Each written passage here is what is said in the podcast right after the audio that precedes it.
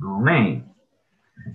Tuota, ollaan uudessa vuodessa ja sama homma jatkuu. Ollaan tämän vuoden ensimmäiseksi vieraksi saatu Tuomas Simola tänne paikan etäyhteydellä, mutta terve Tuomakselle.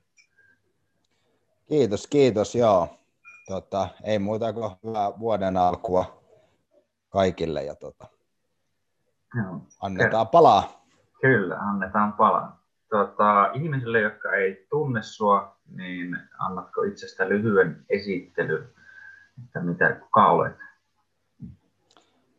No joo, eli tota, on Tuomas Simola, kai varmaan semmoinen hyvä termi, jos vähän semmoinen kamppailulajien monitoimi mies, että, että tota, aktiivinen kamppailuurheilija, varmaankin nyt pääasiassa tuommoiset grappling-hommat, lukkopaini, lajit ja, ja lajina ja tuota, sen lisäksi niin kaiken maailman projektia ja tapahtumaa ja mitä nyt tahansa aina tässä vuosien varrella ollut mukana järjestämässä ja, ja, ja hmm.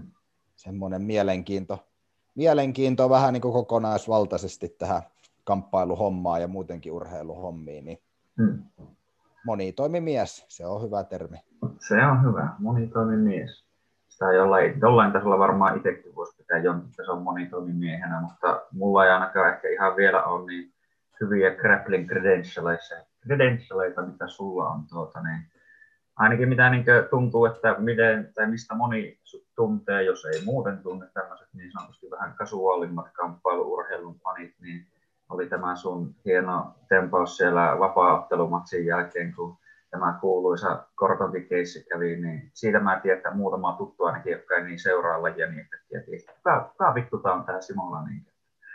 Se oli ainakin omasta mielestä ihan, ihan onnistunut promootio tempaus siinä mielessä, että se oli ihan tota, ainakin sai huomiota, jos ei mitään muuta. Niin, eikö ne vähän sano sillä, että kaikki julkisuus on hyvästä, että ei ole niin. väliä, mistä se tulee. Kaiken näköistä tässä on vuosien varrella sattunut. Kyllä, kyllä.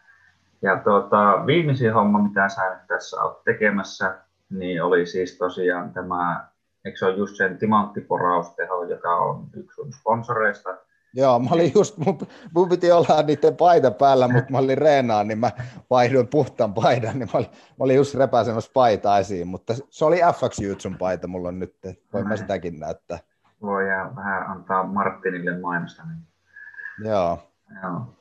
Tota, tosiaan Timothy Poraustehan on tämmöinen, ja no vissiin sinun yhdessä ideoima.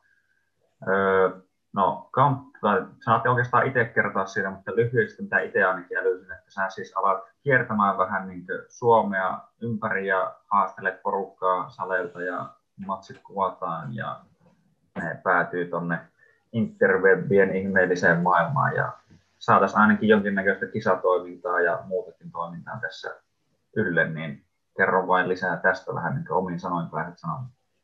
No joo, sä osuit ihan naulan kantaa, eli homman nimi on Teho Challenge, ja, ja, ja se on Timanttiporaus Tehon tarjoama tällainen nimenomaan haasteotteluiden sarja eri kaupungeissa, ja tietysti minä nyt toimin tässä päähenkilönä ja aina sitten mm. otteluiden toisena osapuolena, ja, ja tota, No kuoressa mä, niin mä lähden kiertämään, kiertämään nyt eri, eri Suomen kaupunkeja vähän sen mukaan, mitä mulle on tullut sitten yhteydenottoja matseista. Ja me otetaan sitten ottelijoiden tai mun vastustajien kotisaleilla sitten niin tota, matsi, lukkopainia, ja säännöt on tosi simppelit, eli ei aikarajaa ja ainut tapa, miten ottelu loppuu, niin on lopetukseen, eli hmm jos ei ole niin laji tuttu, niin hyvin helppo seurata, eli sitten kun joku taputtaa mattoa muutaman kerran, niin ottelu on ohi, niin siinä,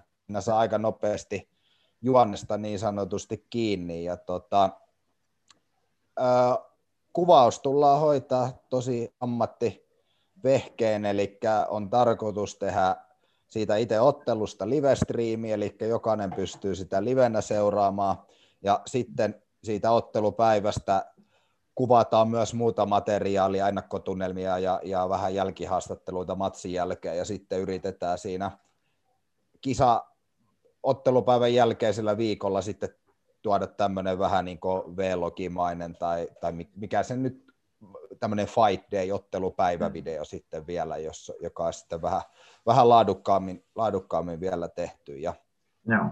ja ei kai siinä, Timanttiporas teho tarjoaa sitten mukavan ottelupalkkionkin siinä vielä sitten vastustajalle. Ja, ja, ja tietysti yksi iso juttu, mistä tämä idea on tullut, on tämä koronatilanne ja muu, eli mm.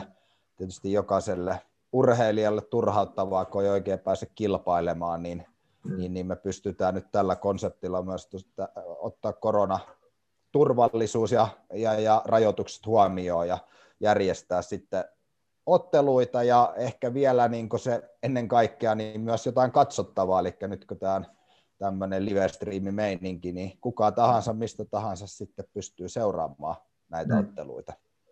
Kyllä, kuulostaa ihan niin hyvältä ja tuo on kyllä tosiaan niin viime vuoden semmoinen ärsyttävimpiä asioita ainakin just itsellekin ja muuta, että kun on kuitenkin niin ehkä tarkoitus tai halu olisi niin päästä just saamaan ja ehkä jopa menestyä ja tehdä hyvällä tuurilla jonkinnäköistä uraakin tai osa uraa tästä niin hommasta kieltämättä, niin sitten, niin, että kun ei ollut oikein yksiäkään kisoja tai muutamat harvat valitut, ja kun oli vähän just semmoinen, että monta kertaa kävi sille, että ajattelin, että nyt on ns. training campi silleen menossa, vaikka tuntuu, että välillä niitä en niin hirveästi ole aina harrastanut, mutta kuitenkin joka tapauksessa okei, nyt niin syykkaa vähän itseään, nostaa vähän intensiteettiä ennen kisoja ja sitten sanotaan viikkoin, että joo, kisat on muuten peruttu. Niin on ollut vähän tympeä, tympeä fiilis asiasta ja sitten kun no, tämän, no tällekin vuodellehan on niin ilmoitettu nämä kisapäivät kyllä joo, että olisi niin suht normaali kisavuosi tulossa, mutta en menisi ainakaan liikoja siihen luottamaan, niin on ainakin hyvä, että nyt on siis jotain tämmöistä tiedossa, jolla voidaan niin järjestää niin urheilijoille kuin no, tuntuu, että ehkä täällä Suomessa nyt vielä ainakaan hirveätä fanikuntaa tälle lajille ole, mutta niin myös mahdollisesti katsojille ja kaikista asioista kiinnostuneille. No joo, just näin, että tota, ja en minä, minä en ole mikään korona-asiantuntija, mutta kyllä mä sanon, että nämä kevään kisat varmaan vielä on aika epätodennäköisiä, hmm. ainakin mitä nyt seuraa tilannetta. Mutta tota, joo, se tuosta vielä mainitsit just, just katsojakunta ja muuta, niin se on ehkä, mistä mä oon innoissani, on just tämän, tämän haasteen säännöt, että ne on just, mikä on ehkä vähän, jos ei lajista niin tiedä, niin on kaiken mm. maailman pisteitä ja mm. eri positioita ja niitä, niitä voi olla vaikea seurata ja se vaatii ehkä vähän sitä, että on perehtynyt lajiin, niin mm. sen takia on tosi innoissani näistä säännöistä, että se on niin simppeli, että siinä on yksi, yksi asia vaan ratkaisee, niin, niin, niin sitä on tosi varmaan mukava sitten lähteä seuraamaan ja toivottavasti nyt kun ei ole niin paljon myöskään muissakaan urheilulajissa niin tapahtumia, niin yritetään saada tätä vähän niin uutta, uutta mm. fanikuntaa sitten liikenteeseen. Kyllä, kun on säännöthän on itse asiassa hyvin tämmöiset, niin kuin, mikä se oli se, tai miksi niitä sanottiin, no ainakin silloin ihan alkuun, kun Gracekin tämmöisiä niin NS-haastematseja teki, ja sehän oli melkein suhteellisen samalla konseptilla sille, että otettiin aina eri saleille ja mentiin vähän haastaa porukkaa ja tosiaan, että ei ole mitään muuta kuin pelkästään lukolla voit, voittaa ja näin edespäin. Ja siinä on just semmoisia, niin tuntuu, että jotkut matsit on vähän semmoisia, että joko niin kuin, jossa on aikaraja yleensäkin, riippuen toki säännöistä, niin kaikki haluaa niillä, tai yleensä pisteellä voi voittaa, kun taso on kuitenkin aika kova ja semmoinen tasainen, niin sitten just jollain edulla tai vastaavalla, niin sekin riittää monelle, että ne alkaa vähän jo himmaille ja pelaile tavallaan varman päälle ja ei oikein niin kuin, hae semmoista actionia niin siihen matsiin, että niin se menee semmoiseksi himmailuksi ja niin vähän makaamiseksi, niin uskon ainakin, että niin se, että yleensäkin, että kun voi voittaa ainoastaan lukolla, niin tuo sitä tietynlaista innokkuutta ja haluaa niin ehkä vähän tehdäkin enemmän ja no toki siinä on aina se pieni riski, että jos menee joku tunnin matsiksi, niin voihan se olla, että alkaa olla aika väsynyttä ukkoa ja ei enää ole niin kiinnostavan näköistä välttämättä, mutta tuota, se on toisaalta pelihenki ja se on mun mielestä kuitenkin sillä lailla hyvin tämmöinen niin todenmukainen myös sille, että eihän se oikeasti se matsi lopu, jos erää loppuu, niin sitten jos sä toisen alla niin kuin, niin kuin varsinkin vapaarissa niin kuin hakattavana, niin ei siinä, niin kuin, jos aina halutaan puhua näistä kaduista, niin ei kukaan sua sillä kadulla sieltä tule yhtäkkiä nostaa pois. Nyt, nyt oli tämmöinen aikaraja vastaan. Mutta joo, kyllä, pidän niin missään ideasta. Joo, se on just näin ja siis mikä se mun ehkä henkilökohtainen suurin motiivi, motiivi on kumminkin, niin on nimenomaan se, että mä pääsen sit itse urheilijana ja kamppailijana ottelemaan noita ilman aikarajaa matseja, että mä näen, mm. että niissä on jotain sellaista, että, että mitä haluaa sitten uran jälkeen miettiä, että on, mm. on tullut otettua niitä. Ja niin kuin sanoit, että lajin alkulähteellä Brasiliassa crazy, crazy haasteet, niin ne on ollut just, just näitä samoja, ja siellä on oteltu, okei, okay, joskus monen tunninkin matseja. Sanotaanko näin, että on samaa mieltä, että tietysti jos se menee maratonotteluksi, niin se ei välttämättä sitten ihan enää vauhdikasta se meno on, mutta mun on kyllä mm. pakko sanoa, että mä toivon, että edes yksi matsi näistä menisi semmoisessa kunnon maratoniksi, ihan vaan sen takia, että voisit joskus sanoa, että sanotaan, että menisi sen lähemmäksi sitä tuntia, niin voisit mm. sanoa, että se olisi musta siisti vaan joskus, joskus sitten, kun on jo lopettanut, sanoa, että ne on paattanut tunninkin matsin, mutta, mm. sanotaan, että ehkä jos tavoitteena on, että jos yritetään hakea niitä lopetuksia ja suurin osa matseista tulisi näyttäviä lopetuksia vähän nopeammin, mutta kyllä siellä mm. yksi saisi ainakin mennä vähän pidemmäksi ihan kokemuksen takia. Kyllä, olisi se ihan niistä, tai kysytään ensin, että onko sulla nyt jo muuten tullut hirveästi näitä haasteita, haastajia, jotka on niin ilmoitellut sulle ja kysellyt, että pääsisikö ottelemaan? No joo, mulla on itse, itse asiassa, mä varmaan ihan tyyliin huomenna julkaisen nyt sitten ensimmäisen, hmm. ensimmäisen matsin ja mä sanoin, että se on 23. päivä, mun pitää hmm. vaan vielä varmistaa se. Varmistaa yksi juttu, mä en, mä en sen takia halua sanoa, ettei sitten hmm. joudu, joudu puhua tai tota, pyörtämään, mutta 23. päivä on tarkoitus aloittaa ja ää, mulla on nyt neljä, neljä tapa, tai niin neljä semmoista ikään kuin alustavasti sovittua. Hmm. Ja itse asiassa tässä onkin hyvä sanoa, että laittakaa siihen, jo, jos on kiinnostuneita, niin laittakaa mieluusti siis sähköpostiin, eli tehotchallenge.gmail.com. Mä on, huomaan tietysti jotain tägäilyitä sosiaalisessa mediassa, mutta mun on vähän, sanotaan, että se on nyt vähän mun hankala, että jos mut tägätään johonkin, niin, niin, niin mm. mä en oikein tiedä, miten se sitten toimii, lähdenkö mä ottaa yhteyttä, vaan ehkä mieluummin, että laittakaa mulle suoraan se yhteydenotto niin siihen, siihen tota, mailiin, niin se on paljon helpompi sitten sopia, kun sinänsä konsepti on yksinkertainen, mutta on muutamia käytännön ongelmia. Esimerkiksi se, että, että sitten tietysti kun mennään sinne salille, niin se sali pitää olla hetken aikaa siinä käytössä. Ja ihan tämmöisiä mm. juttuja vaan, että nämä pitää kaikki saada sovittua, niin se mm. voi olla vähän vaikeaa, että jos jokin Instagram-story tägätään, niin mä nyt siitä pongaan sen, että hei mun pitäisi tulla ottelemaan, niin, niin laitte, ihan mieluusti, jos saisi sen sähköpostin, niin on vähän helpompi sitten sopia näitä. Joo. Tulee vähän tietyllä tapaa virallisemmin ja helpommin, että sinne ainakin, tai sieltä paikasta osaa etsiä juuri ne siihen hommaan liittyvät asiat, niin se on kyllä hyvä. Joo, mä, mä oon kuullut tässä viime aikoina jotkut kaverit, hei, että se, mä kävin tuolla joulun aikaa tuolla paini, että hei se on haastanut sut. Mä oon silleen, että en mä kuullut tästä yhtään mitään, että, että tota, ihan mielelläni kyllä ottelen, mutta, mutta se on vähän vaikea otella, jos en mä sitten tiedä, että tämmöisiä on tullut. Niin. Mutta tosiaan nyt on nel, neljä kappaletta jo alustavasti sovittu, että siinä kyllä nyt tammi-helmikuu menee jo, että, että tota, katsotaan, miten, miten homma lähtee, että siinäkin on jo sitten kumminkin neljä, neljälle viikonlopulle hommaa, niin, niin, niin sitten sit mm. seuraavia sinne ehkä maaliskuulle, maaliskuulle sitten näitä uusia, mitä jos nyt laittaa joku viestiä. Niin. Mm, kyllä. Öö, miten, tai tuli josta mieleen, miten nopealla aikataululla näistä vetää, että jos tosiaan tammi-helmi kuu välillä, toki niin jiu on semmoista, että kunhan vaan että ei mitään vahinkoja käy, niin pystyy ottaa niin aika tiivilläkin aikavälillä, että ei ole niin samanlaista kuin joku tosiaan vaikka vapaa-ottelu, missä on jos tulee edes jonkun verran turpaa, että et vielä mitään Hamsa sisäajeviä, että tota yhtään osumaan matsissa, niin yleensä vetää väkisinkin joksikin aikaa vähän niin tauolle, niin minkälaisella aikataululla tosiaan sitten, jos meinaa tai niin yleisesti edetä tämän kanssa?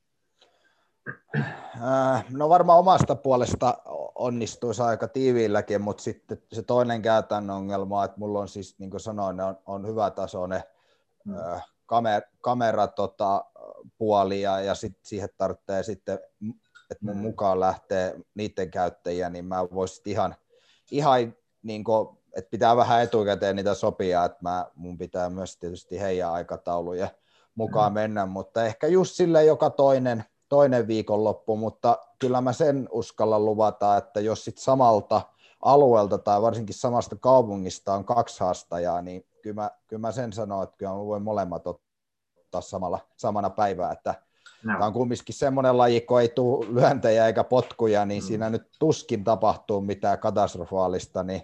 Jos mä saan tunnin tauon ja vähän urheilujuomaa, niin kyllä, kyllä tota, pari matsia onnistuu päivän aikana, niin no. sitten kun on kaikki kamerat ja puitteet jo asetettu valmiiksi, niin mm. sitten vaan ote, otellaan, että sehän on se juttu. Kyllä. Onko se, joka hoitaa ne tuota, kuvaushommat ja muut, niin vissiin sama, joka teki sen traileri siihen tähän hommaan, kun ainakin mitä katsoa, niin se oli ihan niin hyvän näköistä settiä ja niin nimenomaan sellainen laadukasta, että kun tuntuu, että joskus kun on nähnyt monia tämmöisiä kamppailuhommia tai yleensäkin vähän jotain kuvattu, niin niistä on puuttunut joku semmoinen tavallaan laatu tai fiilis, niin nyt oli ainakin ihan hyvän näköistä settiä. Joo, just näin, että testailtiin justiinsa meidän kuvausporukan kanssa siinä, siinä niitä tota, laitteita ja sen pohjalta siinä vähän tehtiin sitten traileria, että varsinkin niin kuin sanoin, että tulee kaksi tuotosta, että tulee se live-striimi, se on toki vähän raaempaa kuvaa yleisnäkymällä, koska se mm. tulee livenä, mutta mm. tota, sitten varsinkin se semmoinen ottelupäivätuotos, niin sit mm. siinä tulee vähän semmoista en, en, enemmän highlight-tyylistä, niin kuin mitä se trailerikin oli, että tulee, tulee niitä ottelun tärkeimpiä kohtia sitten vähän eri kulmista ja pikkuhidastuksilla ja, no. ja, ja tämmöistä.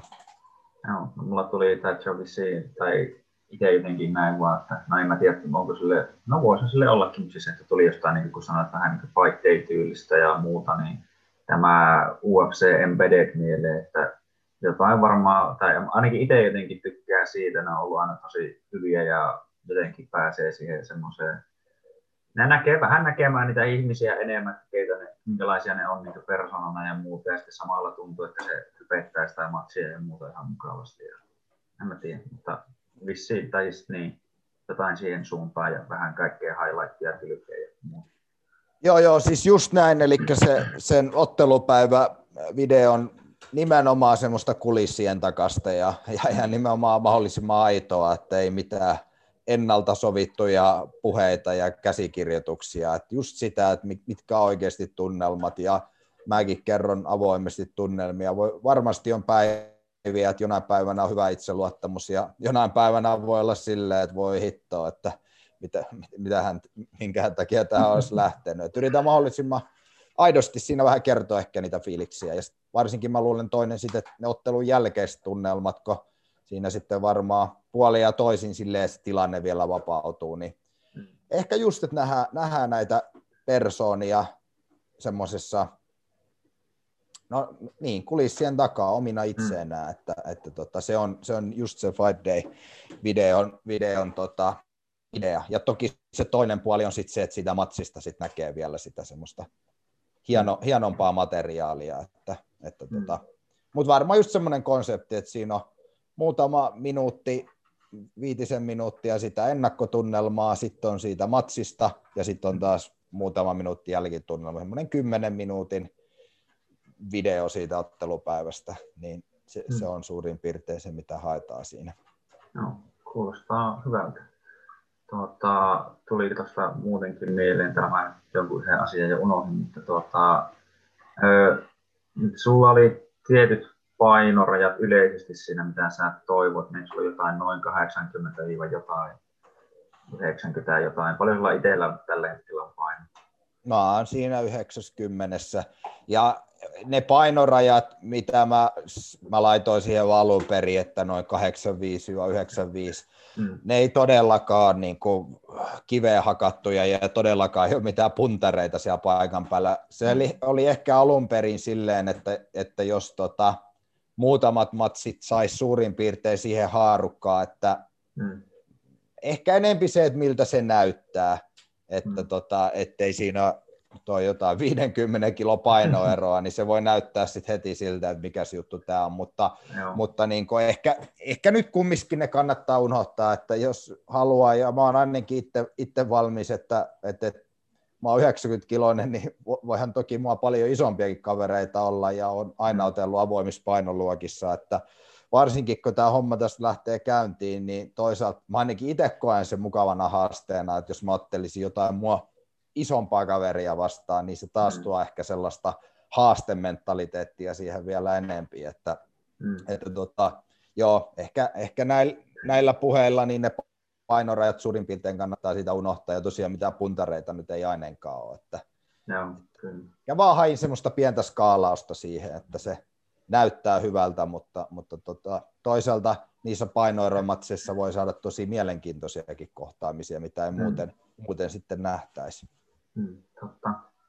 Tuntuu, että kun mä ite, niin kuin yhdessä vaiheessa niin kuin mietin ihan itsekin, että, niin, että kyllä vähän niin kuin just kiinnostaa, että, että haastaa itseä ja muutenkin, kun ei näitä matseja ole ja silleen, niin mä vaan toisaalta mietin, että niin, tässä 73 kiloa vastaan 90, niin että no joo, että kyllähän se voisi silti ottaa, mutta tuntuu vaan, että, että siinä sitten helposti, no en tiedä, tietenkin riippuu ihan sinusta, että, niin, että lähtisi raajat kävelemään itsellä, saatan, että toinen vaan kerran rikäisee kunnolla, mutta tuota, vähän silleen, vähän harkinnassa, mutta uskoisin, että silti varmaan ihan viihdyttävä ja hauska kokemus olisi joka tapauksessa, mutta tunnen vaan itseni, että vähän voisin jäädä alakynteen voimalla kautta painoeroissa, mutta ei siinä.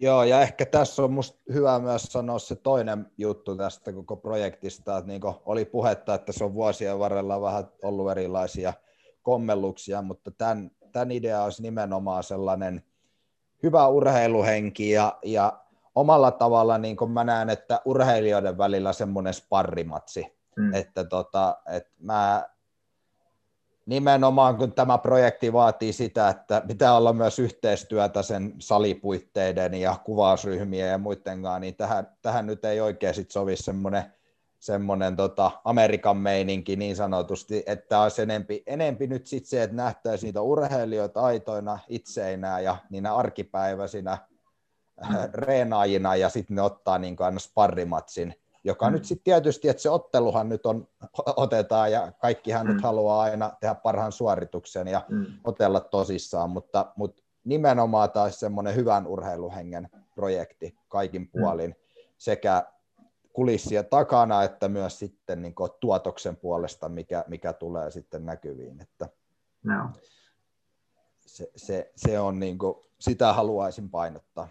No. Et, et myös senkin takia, että jos joku, joku miettii nyt, että hitsi, että olisi hauska laittaa se viesti ja, ja mahdollisesti, jos tämmöinen ottelu toteutuisi, mutta jos siinä on sitten jotain pientä, että no, mitä, mitähän siitä tulee, niin ainakin omasta puolesta voi sanoa, että tosi mieluusti vaan, että, että kaikki vaan laittakaa viestiä ja toivottavasti tietysti nyt en pysty monessa paikkaa olemaan samaan aikaan, että, että mm. tota, et, et nyt jos niitä tulee enempikin niitä viestejä, niin toki pitää vähän, en, en mä tiedä, ei mulla ole mitään kriteeriä siihen, ehkä että haluaa niitä mielenkiintoisia matseja tietysti tarjota sekä mm. itselle että, että sitten katsojille ja sen no. mukaan sitten sovitaan ja mm. käytännön jutut myös, miten päästään matkustaa kameroiden kanssa, mutta katsotaan, mäkin, mäkin on uuden äärellä, mä ei, ei tämmöistä ottanut kukaan oikein tehdä, niin, niin, niin mm. katsotaan mitä tästä tulee.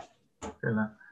No joo, ja tuo niin kuin, niin, että mä olisin aikaisemminkin, tai jos käy nytkin hyvin, niin tuota, että mun mielestä se on just semmoinen, että kun, kun tuntuu, että ehkä stereotyyppisesti, tunnu, ainakin sitä on itse päässyt niin kauas, että se tuntuu jo vieralta, että kun on niin kamppailumaailmassa pyörinyt jo joku kahdeksan vuotta, mutta tuota, tuota, tuota, tämmöinen niin kamppailuurheilijat monesti nähdään vähän ehkä semmoisina niin, tai jotkut näkee jotenkin hulluina tai aggressiivisina tai jotenkin semmoisena niin ehkä outoina tyyppinä, että kuka, miksi ne haluaa mennä tuonne hakkaamaan toisia ja niin edespäin. Niin, niin mun mielestä on just hyvä, että kun, sitten, kun ne näkee, että no, kun nekin on ihan normaalia kavetyyppejä, että ne heittelee vitsiä ja on vähän tälle ja, ja vaan niin ehkä nauttii tästä asiasta ja näistä, niin se tuo ehkä sitä niin kuin lähemmäs tämmöisessä tämmöiselle ihmiselle, joka ei ole niin tosiaan asiaan perehtynyt, niin sekin sitten on semmoinen, se tavallaan pystyt ehkä jollain tasolla just samaistumaan niihin ihmisiin. Se on mun mielestä niin aina semmoinen asia, mikä tuo vähän niin ihmisiä yhteen tavalla tai toisella. Mutta tuota, mitähän muuta mä nyt mietin.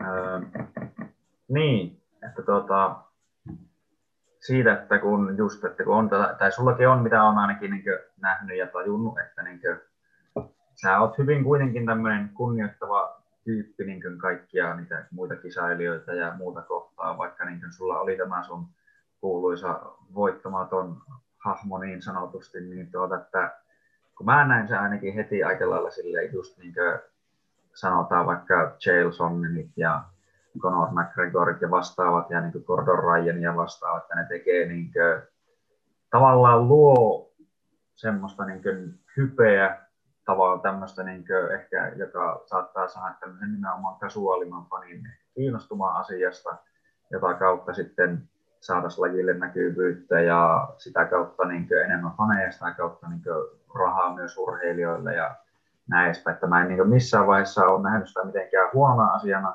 Toki niin on ollut sellaisia tyyppejä, jotka tekee sitä huonosti ja sitten on sellaisia, jotka tekee sitä hyvin.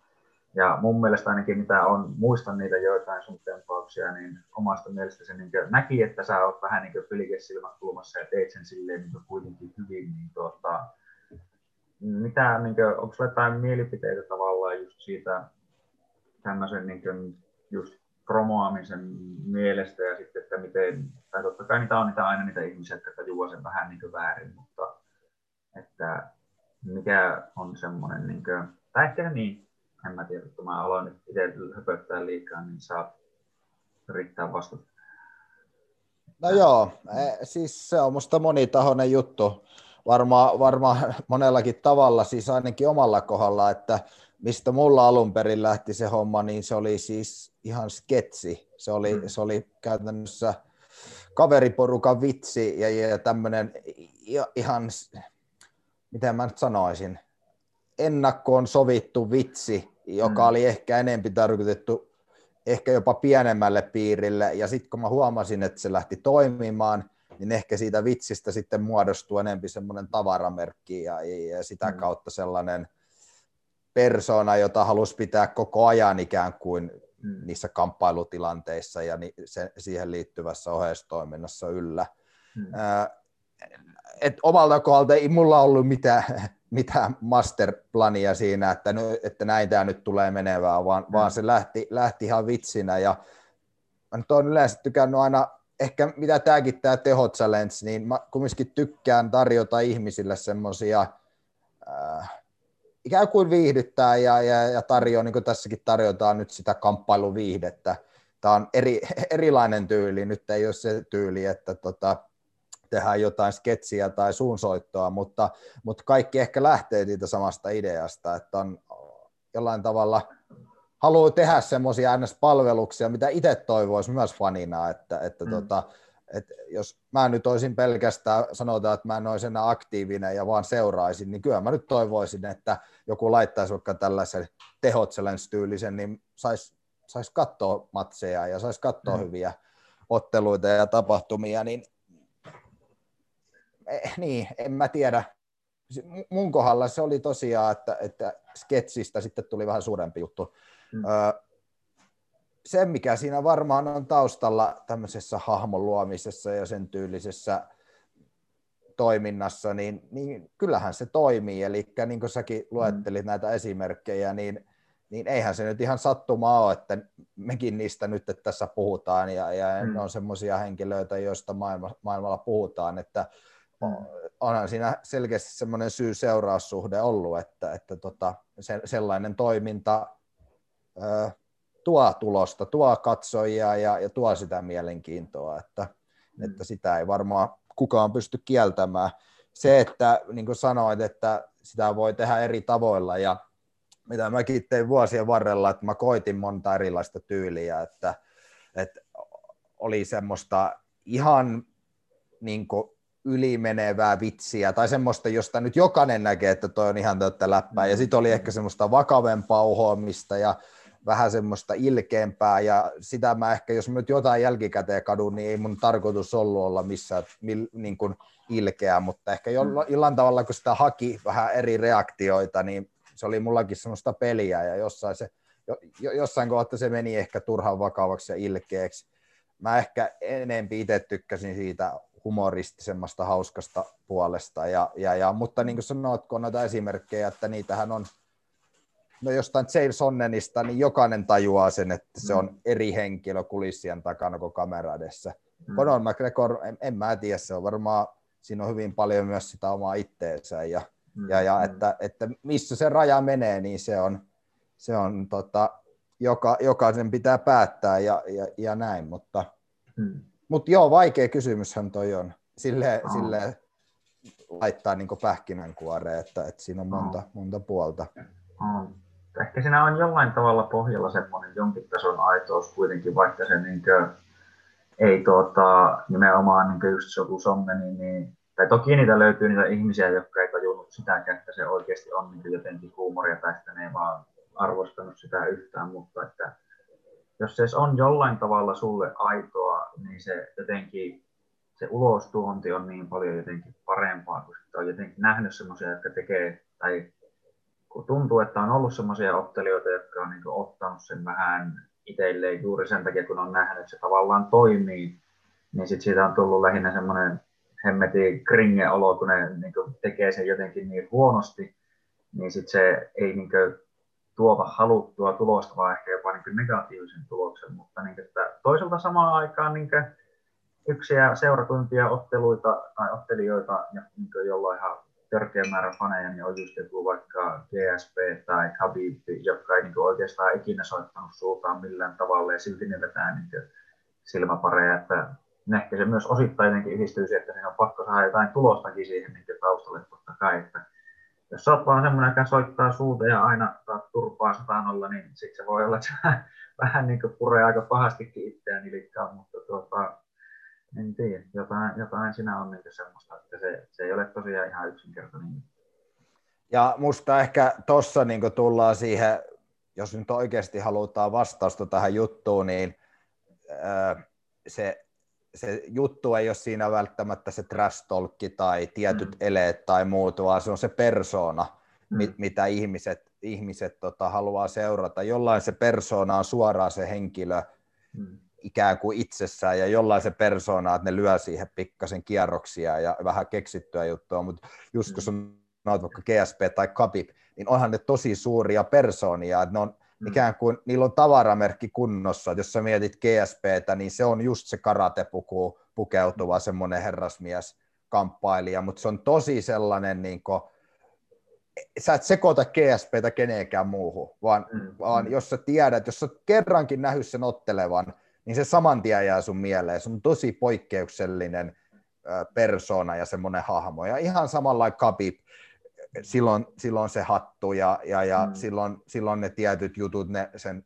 number one bullshit ja kaikki nämä tällaiset, nehän on ihan tavaramerkkijuttuja. Niin kuin siis mm. siis mä, mä, ne on varmasti, mä en tarkoita, että ne on keksittyjä, ne on ihan ne on täysin aitoja mm. juttuja, mutta nimenomaan, että et niillähän on sellainen persona, jota ihmiset haluaa seurata ja persona, mm. joka jää mieleen. Tai vaikka joku Fedor Emilianenko, niin ihan sama mm. juttu, eihän se puhunut yhtään mitään, mutta, mutta se persona – oli se, mistä ihmiset, toki, toki ne ottelumeritit siihen päälle, en mä, en mä niitä, se on niin kuin ikään kuin itsestäänselvyys, että siellä pitää olla ne meritit, että sitten se mm. persoonakin vielä tulee siihen päälle, mutta, mutta nimenomaan se on ehkä se persoonan luonti. Joillain, jotkut on luontaisesti jo sellaisia niin kuin, niin kuin Khabib ja GSP, ja hmm. jotkut sitten vähän, vähän sitten pitää venyttää sitä mielikuvitusta ja löytää sitten se oma persona sitä kautta, että Mm. Että tota, pahin on se, että sä oot se jossain UFC-peleissä, kun sä pelaat, niin kun sä luot sitä hahmoa, niin se on alkuun semmoinen ihan harmaa hahmo, josta sä mm. niin kun, pahihan on varmaan se tilanne, että jos sä oot mm. vaan sellainen, että ei, ei, ei ketään kiinnostaa. Mm. Mun on pakko sanoa, että on vähän rumasti sanottu, mutta ehkä nyt jotenkin mua harmittaa tällä hetkellä suomalaisessa vapaattelussa katsoa vaikka jotain keitsiä. Mm. Siellä on kiinnostavia ottelijoita, osa, mm. ja, ja, ja sä aina ootat, että itse, että on kiva nähdä, kun toi ottelee. Ja toki sitten, kun Suomessa on pienet piirit, niin se on ottelijoita, joita mä vaikka tunne henkilökohtaisella tasolla, niin mielenkiintoista mm. nähdä, että ne ottelee. Mutta siellä on myös valitettavasti semmoisia ottelijoita, että on vähän silleen, että no, et ihan sama, että se ottelee, että ei, mm. ei, niinku, mm. ei saa semmoista minkäänlaista niinku kontaktia, että miksi mä niinku edes haluaisin nähdä tämän matsin.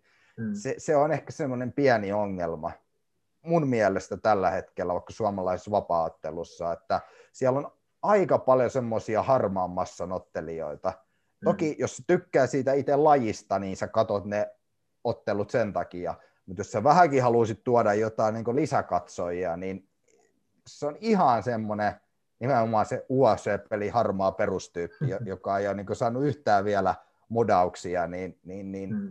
ei se nyt ihan kaikista kiinnostavinta kateltavaa välttämättä ole. Se on vaan minun mielipide. Mm. No on, siis, on se totta silleen, niin kuin, toki niin kuin, mä muistan, että joskus mäkin katsoin niin kuin, aika lailla, jos UFCtäkin miettii, niin aika lailla kaikki matsit ihan niin kuin, prelit ja kaikki. Mutta nykyään kun tuntuu, että no muutenkin tulee niin joka tuutista jotakin saatana ulos jatkuvasti, niin varsinkin sitten, niin kuin, ja UFCtäkin kun on alkanut tulee melkein joka viikonloppu, niin aika monesti siitä jää, niin kuin, jos ei sitä oikeasti löydy joku selkeä nimi, joka niin kuin, mä tiedän, että tuo on jotenkin, niin kuin, tai tuossa on jotain, mikä niin kuin, kiinnostaa, niin silloin mä yleensä jopa niin katsonkin semmoisen, mutta niin kuin, hyvin paljon jää niin kuin, pääkortille se, niin kuin, se katsominen ja sielläkin joskus välillä tuntuu, että kun nyt kun on tosiaan niin hirveällä volyymilla ainakin siellä niitä ottelijoita, niin, niin kaikkien matsit ei toki kiinnosta ihan samalla tavalla ja se on ihan normaalia niin sillä lailla, mutta mikä Cage tässä nyt olikaan taaksepäin, niin ehkä joo vähän semmoinen, että osa oli, että no totta kai kun ei niitä kukaan vielä ainakaan hirveästi tai kaikkia sieltä tunne, siellä on ne muutamat tyypit, jotka tunnetaan, kun ne on otellut vähän enemmän ja ehkä kerennyt antaa nimenomaan vähän niitä näyttöjä ja niissä on sitä jotain, että ne osaa jotain juttuja vaikka tosi hyviä tälleen näin, mutta sitten siellä ehkä on tosiaan jotain semmoista nimenomaan sitä harmaata massaa. On, onko mitään niin kuin, tavallaan, mistä se niin kuin, johtuu, että onko se niin kuin, heidän omaa, niin kuin, tai totta kai se on aina osittain heidän, heistä itsestäänkin kiinni, mutta onko myös se, että tuntuu, että no en mä Cageilta yleensäkään hirveästi ole muuta promootiota nähnyt kuin vasta vissiin, no en mä tiedä onko niillä ennen ollut, mutta vasta näin ensimmäisen kerran, kerran niitä jonkun tämmöisen countdown show tyylisen niin homman, että olisiko myös niin kuin, ehkä organisaatiolla, promoottorilla kanssa jollain olla varaa vähän step up their game niin sanotusti. Niin, se on varmaan sekä että, että tota, jos sieltä, jos promootiolla on resursseja tehdä sitä brändäystä mm. niin ottelijoiden puolesta, niin se varmasti, varmasti on yksi keino, mutta, mutta ehkä tietysti kun realiteetit varmaan vielä Suomessakin on mitä on ja, ja, ja pääasiassa ne resurssit menee vaan siihen otteluiltaan, niin, mm. niin, niin tota, kyllähän se sitten ehkä jää enempi, enempi sinne ottelijoiden henkilökohtaiselle tasolle. Mm. Toisaalta en mä niin sano, että et mun mielestä se on tärkeää, että on oma itsensä ja tekee semmoista juttua, mikä on luontaista, että et mulle on, joo, joo, mulla on sanottu, että joo, sä vedät sellaista hahmoa, joka sä et itse. Joo, en, en todellakaan ole itse se hahmo ollut, mm. Mm. Mutta, mutta se on mulle luontaista nimenomaan, että mä oon aina halunnut niin herättää sitä ihmisten mielenkiintoa ja tehdä jotain mm. semmoista vähän tavallista poikkeavaa. Että sehän on täysin mun oma itteeni. Se, että mm. mä teen sen jonkun hahmon kautta, jonka kaikki arvot ja eleet ei ole semmoisia, mitä mä nyt arkielämässä tekisin, niin, niin se on mm. se oma ju- eri juttu, mutta ehkä haen sitä takaa, että kumminkin, että olkaa sinänsä niin omia itsejänne ja tuokaa mm. sitä teidän omaa, omaa persoonaa ja sitä semmoista teidän omaa, jollain, niin, tuotte mm. itseänne esiin. Mm. Onko se sitten just sitä, mitä te teette joka päivä arkielämässä vai onko se sitten, että te, te taas heitätte sitä mielikuvitusta siihen mukaan, mm. se on eri asia, mutta, mutta tota, jollain tavalla sitä, sitä mä kaipaisin kyllä, mm. kyllä enempi vähän se on ehkä jonkinlainen itseilmoin, tai niin tuli yleensäkin mieleen, että kun itsekin on sellainen, että tämä on sitä miettinyt tässä muutenkin, että mulla on ehkä jonkinnäköinen tarve ilmasta itseä niin just vähän hyvinkin eri tavoin. Ja että se kaikki on kuitenkin niin itseä ja sitä niin voi tehdä just vaikka ihan niin kamppailunkin kautta ainakin mun mielestä osittain, että kun sä voit kehittää just niin semmoisen omanlaisen pelin tavallaan ja muuta ja tehdä asiat sun omalla tavalla ja niin edespäin, niin se on tietynlainen ilmaus sinua itseään.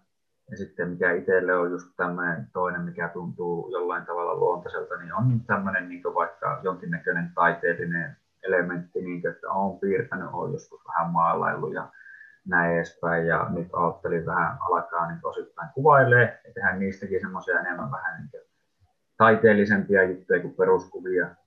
Ja no, tämä on yhdenlainen tämmöinen ilmaisuhon väline, tämä podcast. Ja sitten on just semmoinen, että mäkin ehkä jollain tasolla aina on varsinkin tämmöisestä komiikasta ja komediasta ja muusta niin nauttinut, ja niissä on yleensä semmoinen, niin kuin varsinkin semmoista elementistä, jolla ehkä vähän niin kuin, miten hän sanoisi, mikä on, no tuota, kuitenkin siis sille, että niille saadaan niitä reaktioita aikaan, niin että tuota, se saattaa kuulostaa jotenkin hyvin karulta tai pahalta ja yleensä just ne arvot ja jutut, mitä sinä sanoo, vaikka sen jonkun vitsauksen aikana, niin ei todellakaan edusta sitä, mitä itse oikeasti ajattelee, vaan siinä on lähinnä se ajatus, että muutenkin, että tuo ihan menee niin yli ja ympäri, että vittu kukaan sanoisi koskaan oikeasti tolleen, on vaan niin sen tajutaan, että on niin kuin vitsaillaan, että ei, ehkä kaikilla ei ole se niin jotenkin vahva, että totta kai sekin vaikuttaa asiaan, mutta sitten niin nimenomaan ehkä sanoisin, että mikä on niin kellekin aito, että jollain tavalla niin ilmaista itseä silleen, ja jos sä vaan pystyt, niin sitä kannattaa tehdä, koska se sitten ehkä luo just tämmöistä mielenkiintoa enemmän ympärille.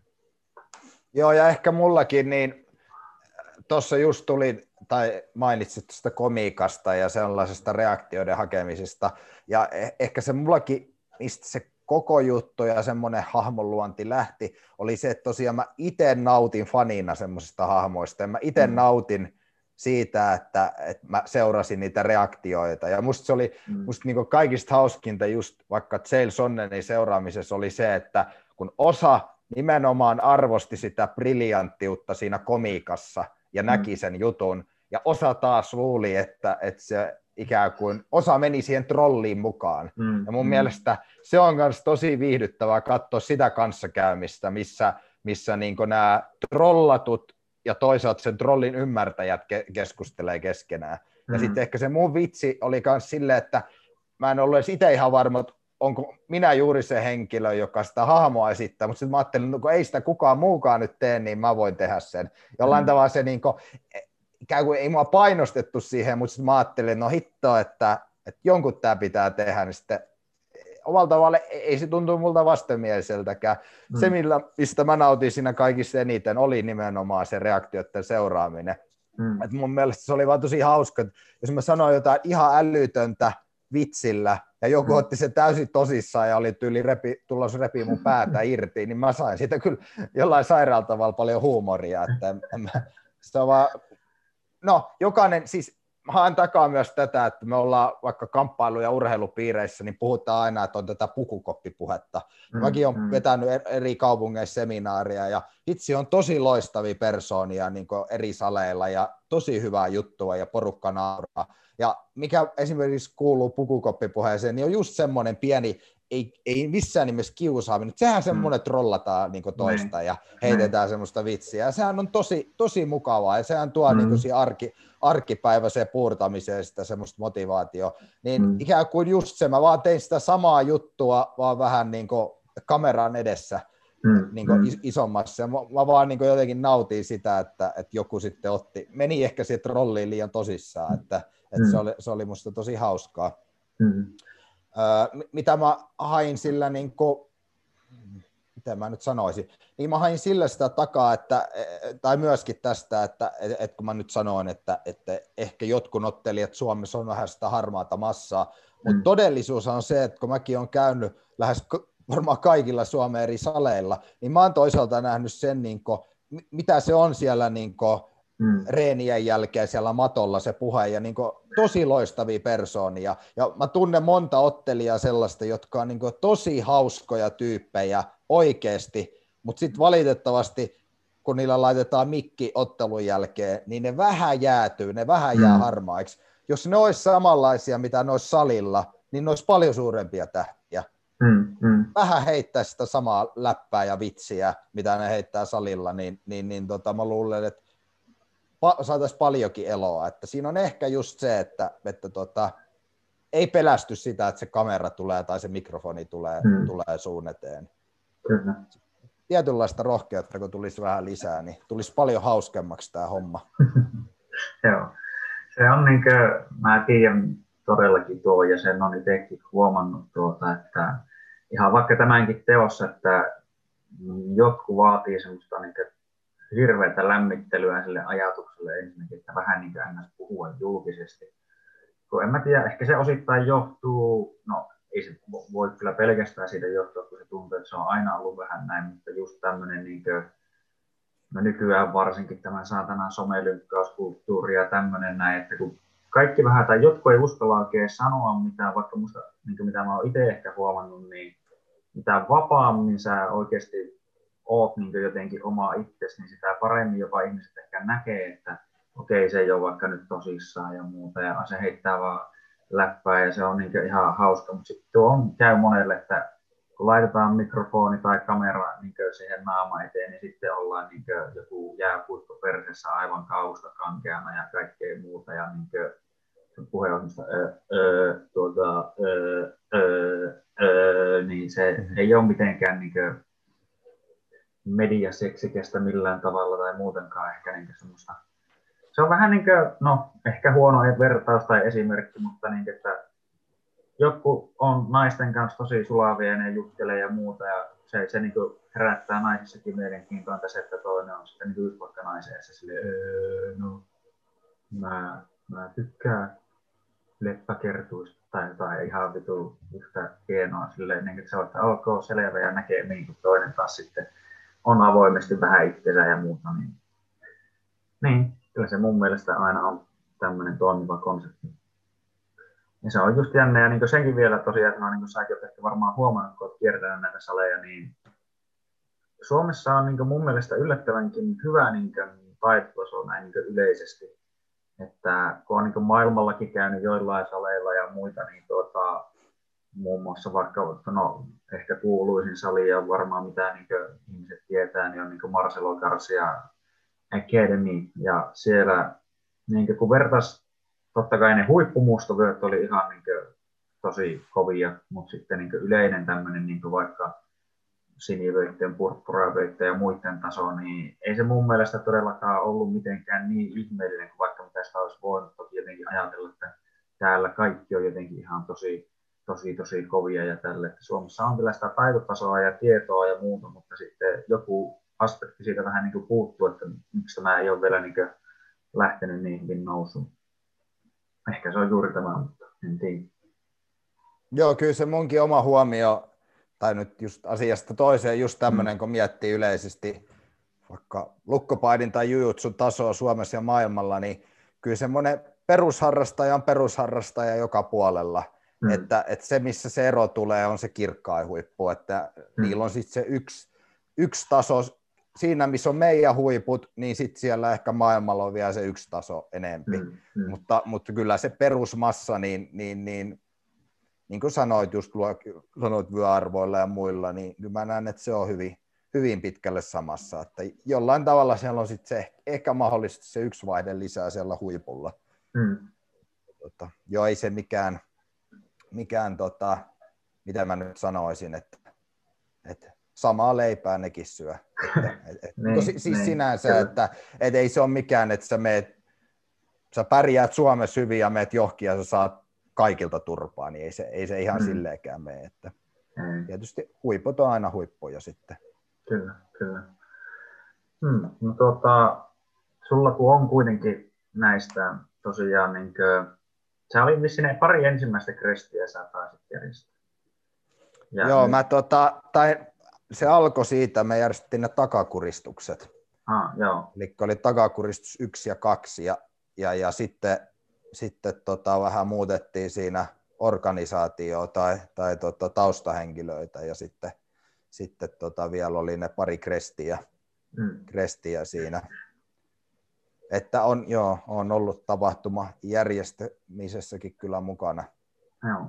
Mä, mä ainakin itse niistä, mitä mä näin, niin itse tykkäsin tosi paljon ja ne olisi ollut myös just semmoisia, mikä niinkö itseä kiinnostaa, no niin, urheilijana kuin faninakin tosi paljon just niinkö, kun eikä ollut niinkö, ainakin osa tämmöisiä ebi-tyylisiä turnauksia ja siellä oli just jotain muutamaa superfightia, kun muistan ainakin, että Outi kävi siellä ottelemassa yhden kerran ja taisi voittaa tuossa Tammilehon Outi. Ja, Joo. Öö, ja tuota, no muutenkin, jotenkin siinä varsinkin tämmöisessä turnauskonseptissa, tai niin kuin totta kai siis kaikki nämä isommat kisat nyt toki on vähän turnaustyyppisiä, mutta niin kuin joku tuossa vielä eri tai en mä tiedä, itse ainakin nautin just enemmän subonnista niin versus tämä pisteet ja muut, niin, niin joku siinä mun mielestä on paljon, paljon jotenkin parempaa ihan senkin puolesta, että siinä ei oikeasti sitten millään tavalla jäisi epäselväksi se, että kuka, kumpi sen niin oikeasti voitti sitten.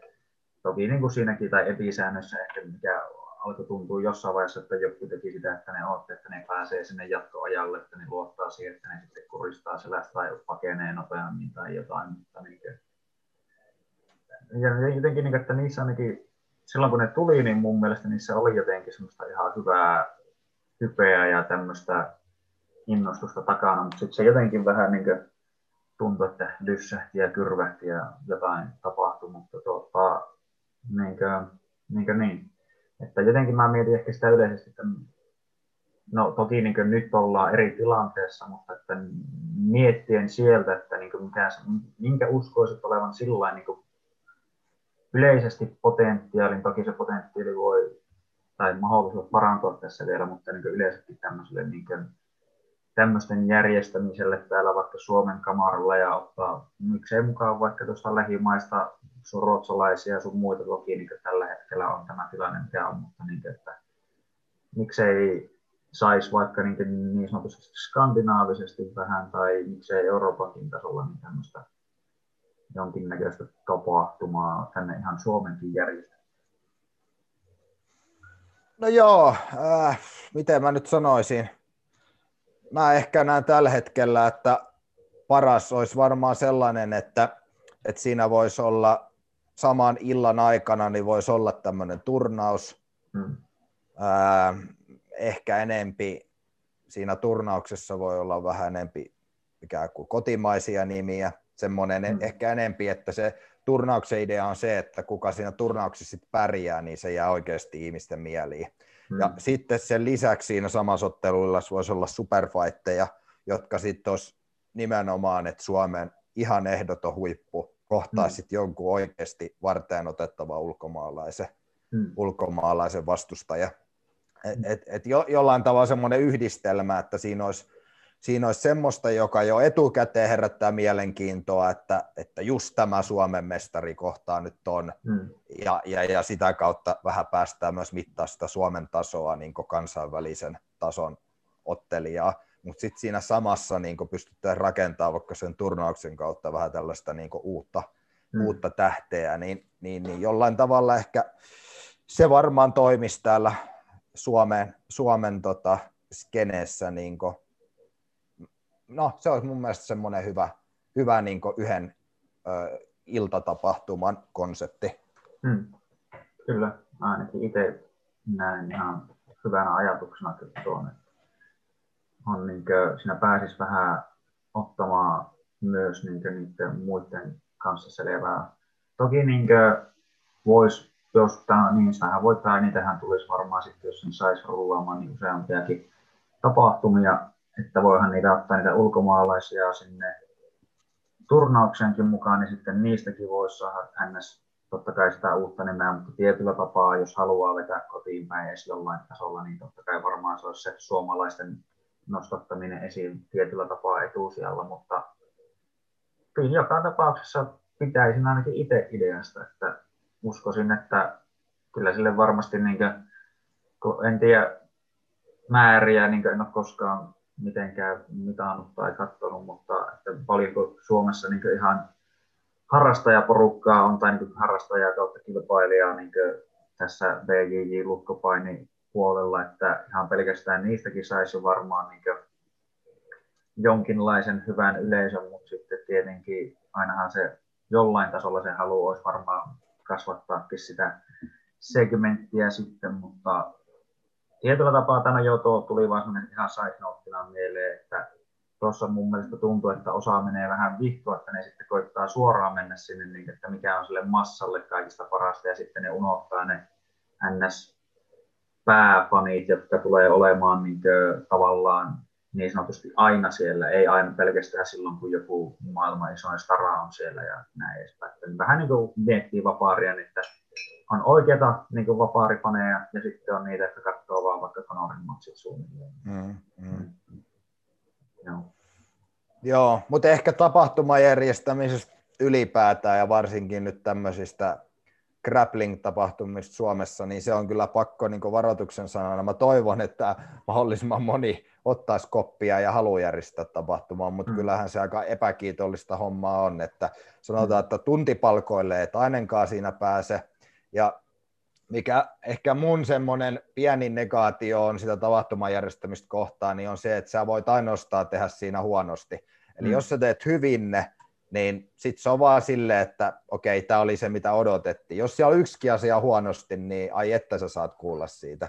Et se on ehkä se, mistä, mihin mä itse vähän turhaudun, oli se, että yrittää tehdä kaikki viimeisen päälle, ja sitten on joku juttu, joka ei olisi itsestä kiinni, ja sitten sit ikään kuin saa siitä sitä palautetta. Mä ymmärrän, mm. näinhän se toki mm. kuuluukin toimia, ja aina kuuluu kehittää sitä toimintaa, mm. mutta, mutta tietysti niin kun tämmöiset tapahtumat nyt ymmärrettävästi on vähän enempi rakkaudesta lajitoimintaa, niin mä mm. toivoisin, että niitä myös vähän pystyttäisiin katsoa silloin sormien läpi, niin kun, että ei olekaan ihan, se ei ole vaan mahdollista järjestää mitä UFC-luokan showta, mm. jos, jos järjestetään grappling-tapahtumaa Suomeen, mutta tota, öö, no, mä oon järjestänyt neljä tapahtumaa itse, niin, niin, niin tota, ehkä tulevaisuus järjestää vielä lisää, mutta toivon, että jos joku muukin ottaisi nyt koppia, niin saataisiin Suomeen hmm. tapahtumia. Ehkä mä joskus sitten, mutta sanotaan ehkä tällä hetkellä niin tämä Tehot Challenge on semmoinen sopiva kompromissi, että mä saan olla itse kumminkin siinä urheilijana hmm. niin sanotusti ytimessä ja sitten tietysti vähän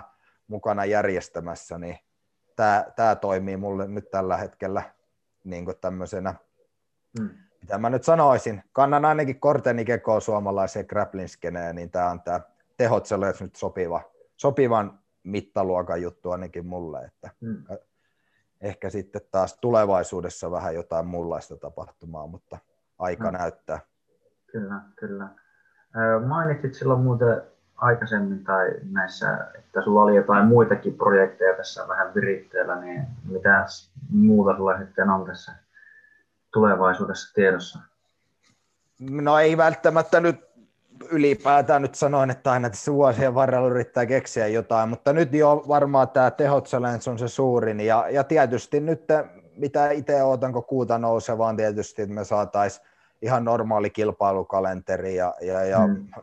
muuten taas toimimaan, eli saataisiin kisat rullaamaan ja varsinkin nyt kaikki nuo kansainväliset arvokisat, että varmaan mm. eka, eka kisat, mitkä palaa kansalliset kisat, mi, mihin niin maan sisältä porukka mm. matkaa, mutta sitten, että saadaan, saadaan kaikki Euroopan mestaruuskisat ja muut pyörimään, niin toki ne on niin itselle urheilijana niitä suurimpia juttuja ja niitä, niitä mm. mitä varten kumminkin sitä joka päivästä harjoittelua, niin kumminkin jollain tavalla tähtää, niin sitä, hmm. sitä tietysti ootan, ootan kovasti, että pääsisi taas kilpailemaan. Joo. No tota, sitten sitten ihan tämmöistä, niin tuli tuossa niin mieleen, että niin joka päivästä reeniä, niin tota, miten sulla reeni yleisesti kulkee ja paljonko tulee suunnilleen reenattua viikossa ja näin edespäin. Että tuota, No tietenkin, tai uskoisin ainakin, että sullakin on vissiin vähän niin aina erilaisia päiviä niin siihen nähden, että vaikka niin olisikin lajireeni, niin lajireeni ei ole aina sitä pelkkää sparria ja tämmöistä, vaan niin, että löytyy monenlaista. Ja sitten itse asiassa vielä, no nämä, en tiedä, tavallaan liittyy tai voi liittää yhteen, mutta en tiedä, pitäisikö ne tavallaan ottaa erikseen vähän osittain, mutta ö, luin myös, että olit jossain vaiheessa aloittanut ja mun mielestä sitten tuli jossain vaiheessa paljon mainoksiakin, niin tuo Method Makia ja sä oot sanonut siitä ainakin mun mielestä jotain, että oli erittäin niin tämmöinen tavallaan no, mullistava tai vaikka tämmöinen iso tekijä kuitenkin sitten omaan reenaamiseen, niin me kiinnostaisi vähän niin kuulla sekä että, että miten hoidat niin yleensä tämän treenikuviossa? Joo, Mä yritän muistaa kaikki, mitä sä kysyit, mutta ensimmäinen, niin reeni kulkee hyvin. Se ehkä tässä on taas just ironista, että, että nyt kun ei ollut kisoja, tai no nyt on vuosi vaihtu, mutta sanotaan, että 2020 niin oli varmaan mun elämäni ja urani paras reenivuosi, mm. niin tietysti mun tuurilla silloin se ei ole kisoja. Mä, mä oon taas ihan varma, pitää koputtaa puuta, mutta nyt kun alkaa kisat, niin tietysti joku paikka hajoaa. Että mulla ei mm. ollut viime vuonna – käytännössä mitään loukkaantumisia ja hirmu semmoista nousujohteista ja kehittävää reeniä. Ja tietysti mm. nyt jatkunut, jatkunut tässä sitten jo muutamat päivät tätäkin vuotta. Ja toivottavasti nyt mä niin kovaan pidän sormet ristissä, että näin, näin nyt sitten tapahtuu, kun kisatkin jatkuu, että mulla tämmöinen sama, sama rytmi ja fiilis pysyisi, eikä nimenomaan tulisi niitä loukkaantumisia, siitähän se on aina kiinni. Hmm. Miten normi, reeni, rutiini, no tietysti siinä on paljon semmoisia mikrotason vaihteluita, mutta jos mä nyt ihan tälleen ö, yleistän, niin mä reenaan semmoista kaksi kovaa viikkoa, yksi kevyt viikko rytmiä. Mm. Kovilla viikoilla niin mulla tulee kuudesta kahdeksaa lajireeniä mm. ja lajireeneistä kaksi, kaksi tai kolme on sparria ja sitten loput loput tota, 4-5 niin on semmoista enempi to, toistotekniikka, drilli, tilanne, mm. tilanne, paini, harjoittelua. Öö, kaksi, kaksi voimaharjoitusta puntilla ja sitten yksi, yksi semmoinen nopeusvoima enempi öö, kun, tota, loikkia ja kuntopalloheittoa. Mm. Ja no, kehohuoltoa teen nykyisin itse asiassa silleen, että aika paljon yhdistän sitä sitten näihin muihin reeneihin, että yritän sitten yritän pysyä tota, tunnollisesti aina joka reenin jälkeen sitten ihan, ihan perusvenyttelyä, putkirullausta, tämmöistä huoltavaa. Kyllä mä sitten otan erikseen välillä, jos, jos on väsynyt, niin sitten jätän, jätän reenin väliin ja teen sitten vaikka joogan tai jonkun sellaisen. No ka- kaksi viikkoa sille, eli siinä nyt tulee semmoinen 10-11 reeniä viikossa, ja sitten kevyellä viikolla, niin silloin mä reenaan vain kerran päivässä, mm. niin sillä mä ehkä sparraan sillä kevyellä viikolla yhden kerran, mm. sitten ehkä kolme kappale tekniikkareenejä ja sitten ehkä joku yksi nopeusvoimareeni ja joku jooga. Et silloin se on mm. ehkä ku, kuutisen reeniä. Semmoinen, mm. sanotaan näin, että sen toisen kovan viikon jälkeen on aina vähän semmoinen pikkasen jyrätty olo, ja sitten se kevyen viikon jälkeen on jotain semmoinen olo, että no nyt, nyt haluaisi vähän jo rymistelläkin. Että semmoisella, semmoisella perusrytmillä me, ja varsinkin nyt kun ei ollut kisoja, niin ei tarvinnut ikään kuin piikata mihinkään kisoihin silleen, niin mm. aika lailla nyt pikkasen jyrännyt sillä eteenpäin. Toki sitten kaikissa voimaharjoitteluissa ja muissa, niin sitten on progressiot ja muut, millä vähän niin kuin vähän sitten sen niin kuin, yhden harjoituksen sisäisiä juttuja sitten tietysti muokkailen muullakin mm. tasolla kuin sillä 2-1 rytmillä, mutta tuolla mm. mä nyt oikeastaan vedin tuon viime vuoden ja se, se on ainakin itselle, itselle toiminut ihan hyvin. No. Ehkä semmoisena yleisenä vinkkinä, niin, tai minun mielestä mitä seuraa vierestä, niin, niin, niin tämän suomalaisessa kamppailussa siis mä nyt puhun vaikka PI, lukkopainivapaattelu, mm. näissä moderneissa lajeissa, niin vähän ehkä semmoista turhan tasapaksua se harjoittelu, että jokainen mm. päivä ja jokainen viikko vaan muistuttaa toinen toistaa. Mm. Tarkoittaa sitä, että, että ikinä ei oikein levätä tarpeeksi, mutta sitten ei ikinä kummiskaan saada oikeasti tehoja irti. Että se on semmoista mm. niin kuin, semmoisella diesel-vaihteella se reenaaminen, niin mä ehkä itse tykkään vähän enempi hakea sitä ääripäätä. Sitten kun levätään, niin levätään, ja sitten kun otetaan kovaa, otetaan kovaa.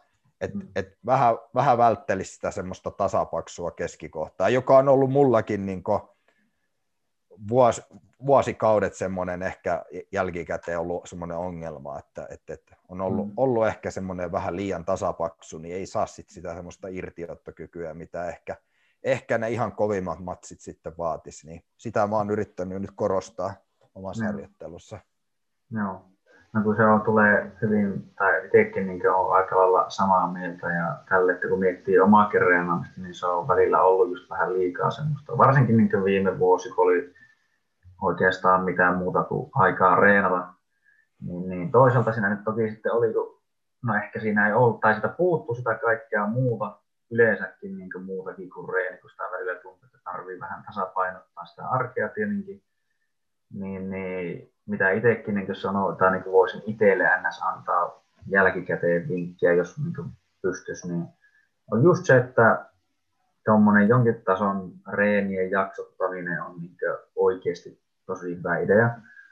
Että kun se on just se, että jos vetää koko ajan ihan vitulluja ja muuta, vaikka se, se tuntuu, että se on vähän ehkä sillä lailla lajikysymys tai niin kuin, voiko sanoa, no en tiedä, elämäntyylikysymys, mutta niin yleisesti ottaen kamppailijat ja muut, jotka varsinkin siinä kilpailee, niin ne on ehkä vähän semmoisia ihmisiä, että ne jotenkin ajattelee, että vitun nyt paina lisää, paina lisää vähän semmoisia, niin että se sun mieli on niin jotenkin kova siihen hommaan, koska mitä sä teet, niin sä menet muutenkin toisten tyyppien kanssa niin vääntämään ihan täysillä sitten niin kisoissa tälleen, että siinä niin sanotusti otetaan vähän miehestä mittaa tai naisesta mittaa naisilla, niin tuota, se on semmoinen, että se mieli on valmiiksi jo jotenkin semmoinen tietyllä tapaa ainakin toivottavasti periksi antaman, antamaton, niin, niin sitä monesti ajautuu semmoiseen, niin ainakin itsellä kävi just sitä, että sitä reenaa niin lujaa, niin lujaa,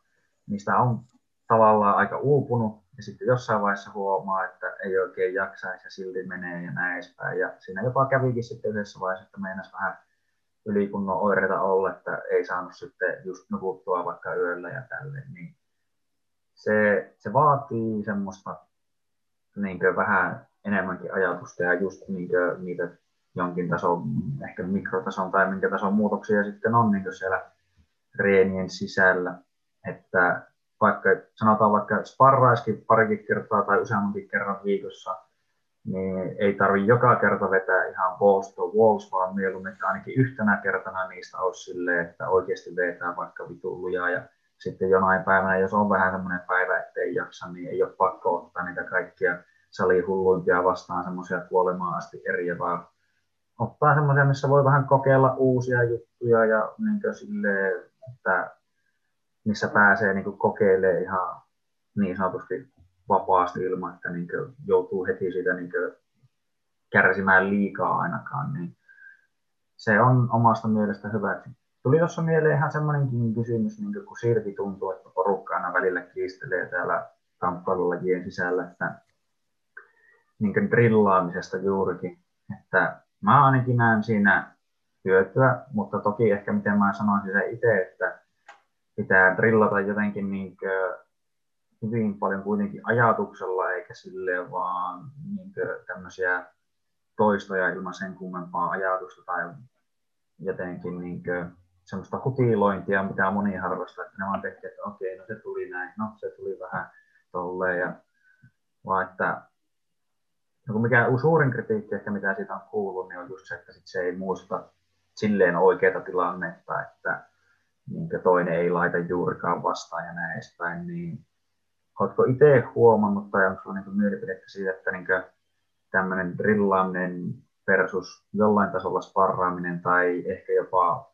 tilannesparri, että haetaan tai tehtäväpaini enemmänkin, että niin haetaan, hakeudutaan vaikka niihin tilanteisiin, missä niin tavallaan drillataan sitä tiettyä yhtä juttua versus sitten se, että tavallaan vaikka pari toistoa vaihto, pari toistoa vaihtotyylillä enemmän. No joo, ehkä just tämä drillaaminen, niin se on nimenomaan, niin kuin, että miten se koko sana ja termi määrittää, että, että tota, musta tuntuu, että siinä on paljon niin eroja, että jolle, jonkun toisen drillaaminen on ihan eri asia kuin jonkun toisen drillaaminen, mutta varmaan lähtökohtaisesti, jos sä opettelet jotain uutta, niin toki sun pitää opetella ne ekana ne ihan oikeat liikeradat, Hmm. Ja, ja, ja ehkä just se, että mikä on siinä tietyssä tekniikassa olennaista, että, hmm. että, tota, että sun pitää löytää ne ole, olennaiset jutut, että, että tota, minkä mä nyt tutan vaikka esimerkiksi, ää, vaikka joku kaadin ohitus, niin, hmm. niin, niin onko se olennainen juttu jossain kniislaidissa se, että sä saat nyt sen jalan siitä läpi, vai onko se oikeasti se, että sä vaikka yrität eka ajaa sen kaverin, että se pysyy selällä, että se ei enää pysty pelaakaan kaardia ja se ei pysty käyttämään lantioa, ja sit sä vaikka haet jonkun tietyn, tietyn kontrollin, vaikka jonkun underhookin, hmm. ikään kuin, että et, e, eka se on semmoista nimenomaan tosi matalan, ma- matalan intensiteetin enempi semmoista miettimistä, että mikä tässä on olennaista ja mikä se juttu on ja mitkä ne liikeradat on. Ja sitten sä tietysti teet ne liikeradat ja kun se lähtee sujumaan, niin sittenhän se siitä, mä en ehkä sanoisi sitä vielä drillaamiseksi, kai se on sitten enempi vaan sellaista niin tekniikan harjoittelua ja pohtimista, mm. mutta kai se drillaaminen on sitten sitä, että sitten se kaveri yrittää vähän niin estää, tehdä vähän niitä mm. vastaliikkeitä ja sitten sun pitäisi kumminkin saada te- tehdä niitä olennaisia ja mm. siitä se vähän lähtee se drilli ja sitten varmaan se viimeinen taso on sitten se, että se menee ihan tilanne sparriksi, että sitten vaan painitte sitä tiettyä tilannetta ja, ja, ja sulla drillaajana on ne omat tavoitteet ja ne omat jutut, että mä, mä haluan vaikka kaveri laittaa kunnolla vastaan, niin toteuttaa nämä ja nämä jutut, että hmm. ehkä niin itse kun alan olla aika kokenut kamppailija, niin, niin, niin mä aika pienellä ajallisella panostuksella ehkä niin ymmärrän jonkun uuden tekniikan, ne liikeradat mm. ja ne, mutta, mutta sitten se, mihin mä keskitän sitä harjoittelua, on nimenomaan sitten se semmoinen, että kaveri laittaa vastaan ja mun pitää kumminkin toteuttaa ne olennaiset kohdat siitä tekniikasta. Että, mm. Mutta sekin on varmaan vähän, että missä vaiheessa jokainen on sitä omaa matkaansa ja sitä ymmärrystä niin lajista, että, että toki jos ei vaikka ymmärrä jotain ihan peruskonsepteja, joita niin mm. tarvitsee lajissa pärjäämiseen, niin sit niitä pitää ihan vaan niitä liikeratoja harjoitella, mutta sitten ehkä siinä vaiheessa, kun ehkä ne olennaisimmat liikeradat on jo vähän positiosta kuin positiosta harjoiteltu, niin sit sitä voi ehkä enempi painottaa sinne, että sinne tulee sitä vastusta. Ja yksi, mikä on mm. tärkeää myös, että tulee erilaisia vastustajia, tulee kevyttä ja painavaa ja pitkää ja lyhyttä, mm. niin se joudut yhdist... Sitähän se taidon oppiminen on, että se joudut sitä taitoa, mikä sulla on, niin soveltaa eri tilanteisiin ja, ja, mm. ja siitä tulee se todellinen semmoinen ikään kuin ammattitaito sitten, että, että sä osaat erilaisissa tilanteissa erilaisia tyyppejä vastaan toteuttaa niitä omia juttuja. Mm. Mm. Mun pakko sanoa, mä, tai tota, painoin vaan mieleni vielä siitä, kun puhuttiin aikaisemmin siitä harjoittelusta ja määristä, niin yksi, mitä aina haluan painottaa on se, että esimerkiksi kun mäkin tuossa luettelin, miten mä reenaan, niin jos siellä on nyt joku kuuntelemassa, joka on vaikka aloittanut, sanotaan, että on vaikka mm. nyt vuoden harrastanut lajia, niin suurin virhe on se, että se ajattelee nyt, että no hei, mähän matkinkin suoraan miten, mm. Mm. että se ottaa nyt mun reeniohjelman suoraan käyttöön, kun ehkä mun ihan yksi suosikki sanontoja urheilussa on, että, että tota, pitää harjoitella, että pystyy harjoitella. Ja jos mm. Mä tekisin tätä reeniohjelmaa, mitä mä teen nyt, jos mä olisin tehnyt sitä silloin, kun mä aloitin, niin mähän olisin ollut saman tien ylikunnossa ja hajalla.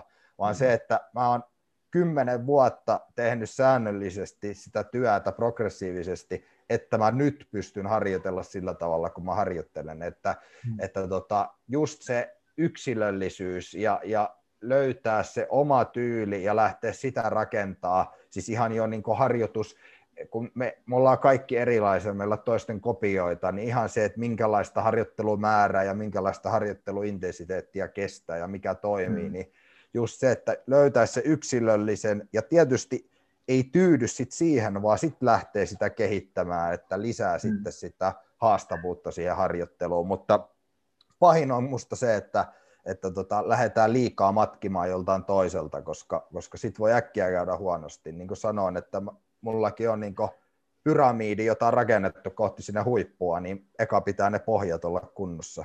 Hmm. Totta, se on kyllä niin kuin, tulee mieleen yleensäkin, niin kuin, vaikka otetaan näinkin tämmöinen räikeä esimerkki vaikka, että no, tämä on ihan sama vaikka omakohtainen, että öö, silloin kun mä aloitin näitä vainia ja kamppailuhommia, mitä siinä oli 2000 2012 taisi olla vai 11, 2011. Joo, anyway, niin, niin mulla kuitenkin niin kuin, oli itsellä pitkä niin kuin, urheilutausta niin kuin kaikista vähän kaiken näköisistä lajeista, yleisurheilusta, jalkapallosta ja jääkiekosta ja näin edespäin. Ja jääkiekossakin oli kuitenkin sitä, että oli melkein joka päivä reenit tai peli. Niin, niin, mulla oli niin kuin, tosi hyvä urheilullinen pohja aloittaa tämä harrastus, joka totta kai auttaa niin kehityksessä ja muussa ja niin edespäin, kun on vähän kehoja valmiiksi tuttu ja muutenkin on niin kuntoa ja kestävyyttä ja niin edelleen.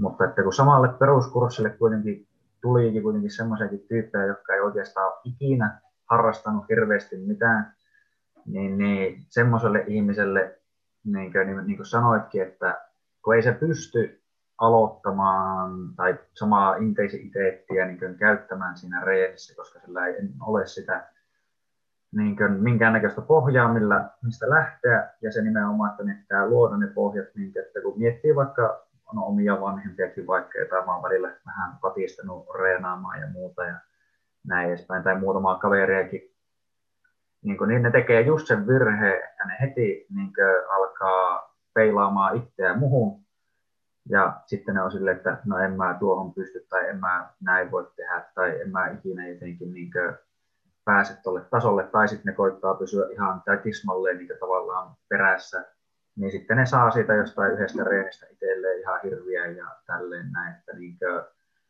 pitää mennä sillä omalla tasolla, koska aina niin kuin mäkin voisin itseä peilata vaikka ihan sama keneen tahansa, niin aina mä löydän joku, joka on jossain asiassa todennäköisesti parempi kuin minä niin itsellä vaikka ihan selkeä esimerkki olisi joku painojen nostaminen tai tämmöinen.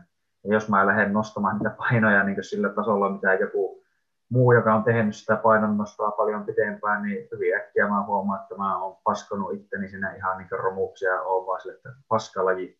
Niin, niin, se on juuri näin. Ja jotenkin tuli muuten niistä, tai se äskeiseen vielä siihen vähän niin drillaamiseen sun muuhun, niin just niin kuin jotenkin yhdistään, kun Matiaksen kanssa kerran puhuttiin, tuota, Pahkalan Matiaksen siis, niin, että mikä on niin tämmöinen huippuurheilijoiden jotenkin semmoinen, miksi sitä sanoisi, no asia, mitä ne tekee tietyllä tapaa, että, ne, ja että niillä on tuota, monia eri tapoja, millä ne voi tehdä asioita, ja se mun mielestä yhdistyy tähän tekniikkajuttuun mukavasti, ja just siihen, mitä sanoit varsinkin niistä isommista ja pienemmistä pareista, että mä voin tehdä asian X niin kuin, tai joku sweepi vaikka näin, ja se tuntuu, että okei, tämä toimii, kun mä teen sen näin. Mutta sitten yhtäkkiä, kun se kaveri onkin vähän isompi tai taitavampi, niin se ei toimikaan.